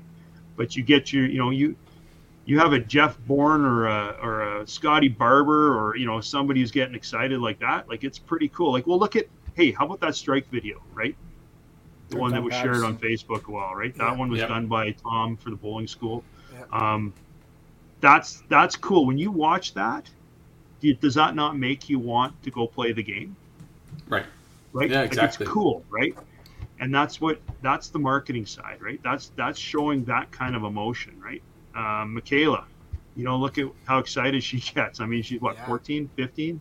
Just turned 15. Yeah. You know, she does it and it's it's cool. Kevin Holdsworth does it. He's just old, right?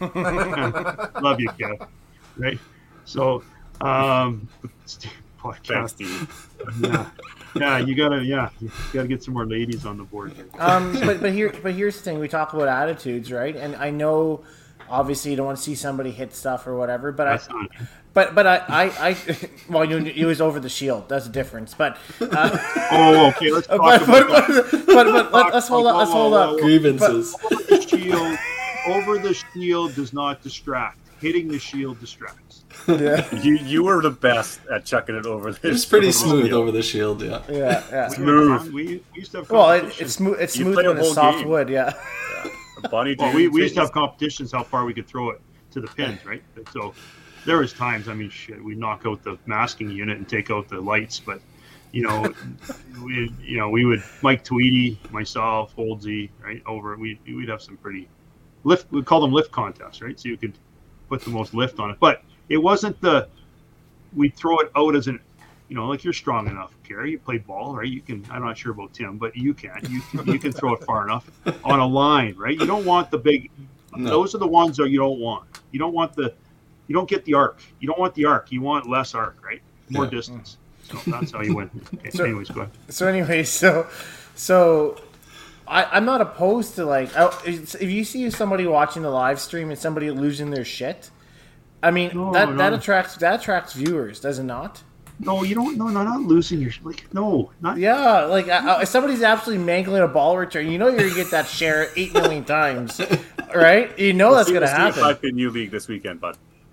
Uh, oh Just my some, god. someone's Yeah. just gotta launch a chair.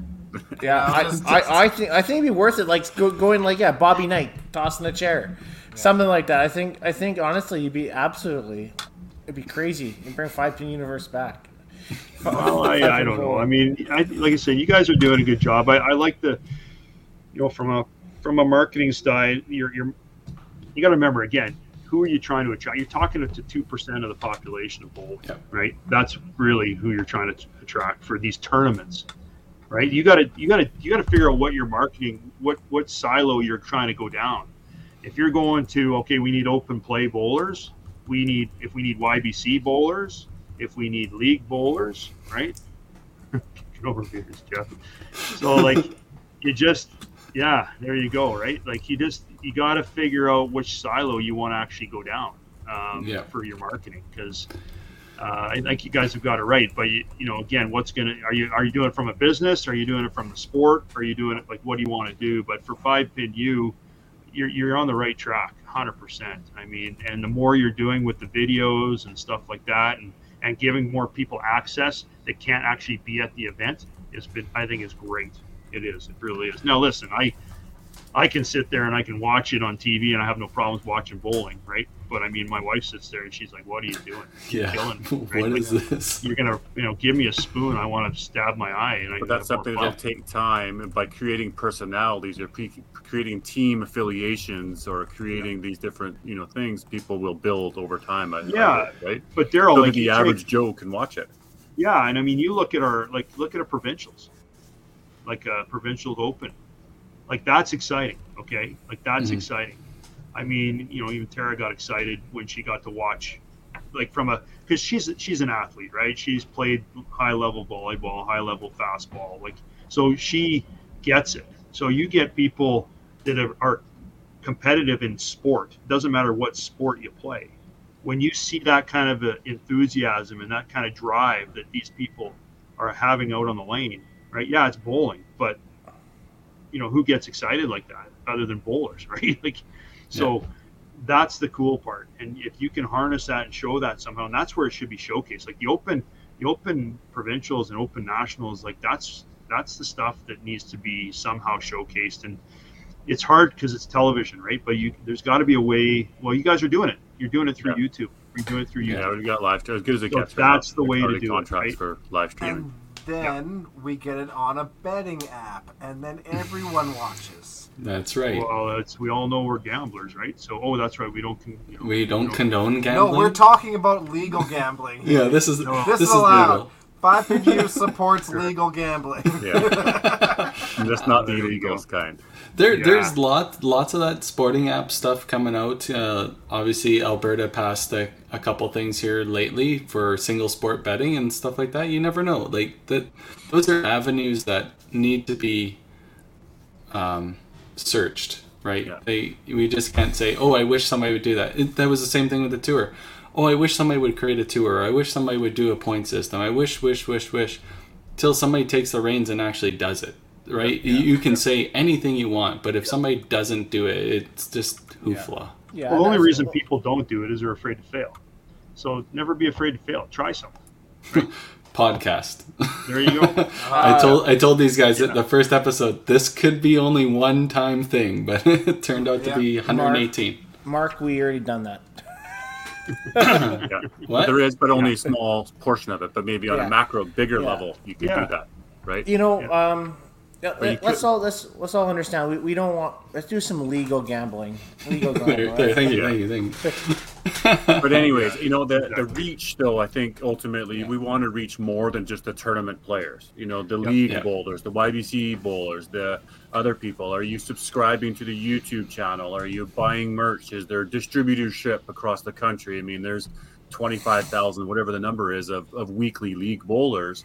Um, that's a big market, and and uh, there's only a fraction of people that are watching these live, and then people watching afterwards. So Yeah. there is a big market. So that's what I was getting at, Smitty. If you got any, Well, that advice- too, and, and Daryl, you No. got to, you know, the other thing too is that you know I think the bowling is is, is got to figure the, themselves out. Like you can't have all these different governing bodies, right? I mean, you've got, you know, that's a big problem too. I mean, you got to figure that out, and um, everybody wants a different piece of the pie, and you know, everyone's got to get onto the same page. So, um, Yeah. you know, we're the only, I think we're one of the only sports in the world that has how many different national championships or did at one time have you know you have all these different We had national we had three national championships in 2019.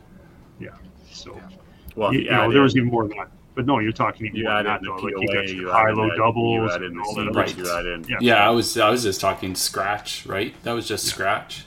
Yeah. Could you imagine adding? no like the there's a lot right there's a lot so i mean and you're trying to cater to all the different types of bowlers like you know how many people actually average how many bowlers actually average over 250 right very small percent even over 200 for that matter right so Yeah. It'd be cool to see, like you know, Sunday morning, five PL, uh, the Pro Team League, you know, getting up to hundred viewers on Sunday mornings because people now YBC or across the country, kids are waking up in the morning and they're watching streaming YouTube, which becomes completely second nature to them, and they're watching the five PL. You know, Mhm. that's that's the the way to, to to build the audience. I think is through our Sunday. But you got to tap into who are the ones that are going to get excited about that. Like you know the Michaelas of the world, right? In in in YBC, right? You got to start. You go after the low hanging fruit first. Yeah. If you Yeah, can go after exactly. your low hanging fruit first, right, and then build from there. How many Yeah. YBC bowlers? So start posting all across their uh, Yeah, their stuff. absolutely. That's what you need to figure out, right? You got to figure that out. So. Whoa, something just happened there on YouTube. Good time I- to wrap it up and go. I into fixed that. I fixed that. Come in. All right. So, yeah, we we should wrap this up. Yeah. Um, Sean, Thanks. I can't can't thank you enough for coming on, man. It's uh, been amazing. you like I said, you're part of my first Masters rookie year. Um, amazing teammate, and the stories and stuff that we've talked about over the years, and the information you've shared, and the stuff I've bounced off of you. Um, you've been nothing but a a cauldron of information, sir. Well, thank you. I, I appreciate it, and I hope I can. I hope I can be a positive influence on a few more people down the road. So, Yeah. Uh, so don't beat me up too bad on the diamonds this year. Okay, I'm getting old. I got to play the over 50s. I think again this year. Or this Yeah. year. We haven't seen you in a while. We haven't been able to play Rimbey in a few years, so maybe maybe soon again. Our team's getting old. Team's getting old. You've been not quite done yet for a decade, so it's it's fine. Yeah, that's right. NQD. Yeah. MTD. That's right. Yeah. Yeah. Yeah, Anyway, but thanks, guys. I really appreciate it. We'll see you uh, Thursday night. But uh, it's been a, been a pleasure. So, Thanks, Thanks, Sean. Sean. Always so good chatting with you, buddy. okay, Thanks, take man. care, guys. Appreciate it. See ya. Awesome. Another great podcast. Um, anything you guys want to add for the before we wrap this up? I just want to say our reach has must, must be getting pretty, pretty Yeah. far out there Yeah. on YouTube. Yeah, the moment we say we want to get out there, that well, there's one way to do it. You, Oh, you wow. YouTube is a scary space. Wow. Holy, that that's a first for us. 100 I don't know how many live streams that we have done at this point, but that's a first. Yeah, the one in the comments. I don't know if you can delete it. But yeah, it I, it'll be deleted. Nobody will see it, but yeah, um, yeah, good Wow. old YouTube. Smitty, Smitty's awesome though. You know what? Obviously, Yeah. had a lot of played on a lot of teams with him, a lot of good times with him, a lot of shenanigans. So happy to have him on as a as a guest. Um, absolute beauty. And like you said, not afraid to speak his mind and give us opinions and give us give us advice. So I've appreciated yeah. that 100% uh, over the last number of years playing with him. So. And, and I also be able to admit, like, admit that you know when he was younger, he had a had a bad attitude. Yeah. But you know yeah. what? Uh, playing with him since I've been in the adults has been fantastic. Um, and like I said, one of the absolute best teammates I ever had. Um, super positive, super supportive, amazing on a team. So we used to call it the Smitty factor. Yeah, the Smitty factor is is something that is absolutely real for sure. Um, before we end this podcast, I just want to give a shout out to uh, our BC peeps. We know uh, things are are rough out there with all the flooding and everything, so hopefully everybody's staying safe and uh, get the high ground and let anybody know if you need help or what's going on. We'll we'll try and do our best to get the information out there and keep you keep you all safe and uh, dry for the next few a month before they get the Coquihalla back up and running yeah, or whatever's insane. Crazy. Oh, all right. Thanks, guys. We'll uh, talk to you next week. Take care, guys. Thanks, everybody.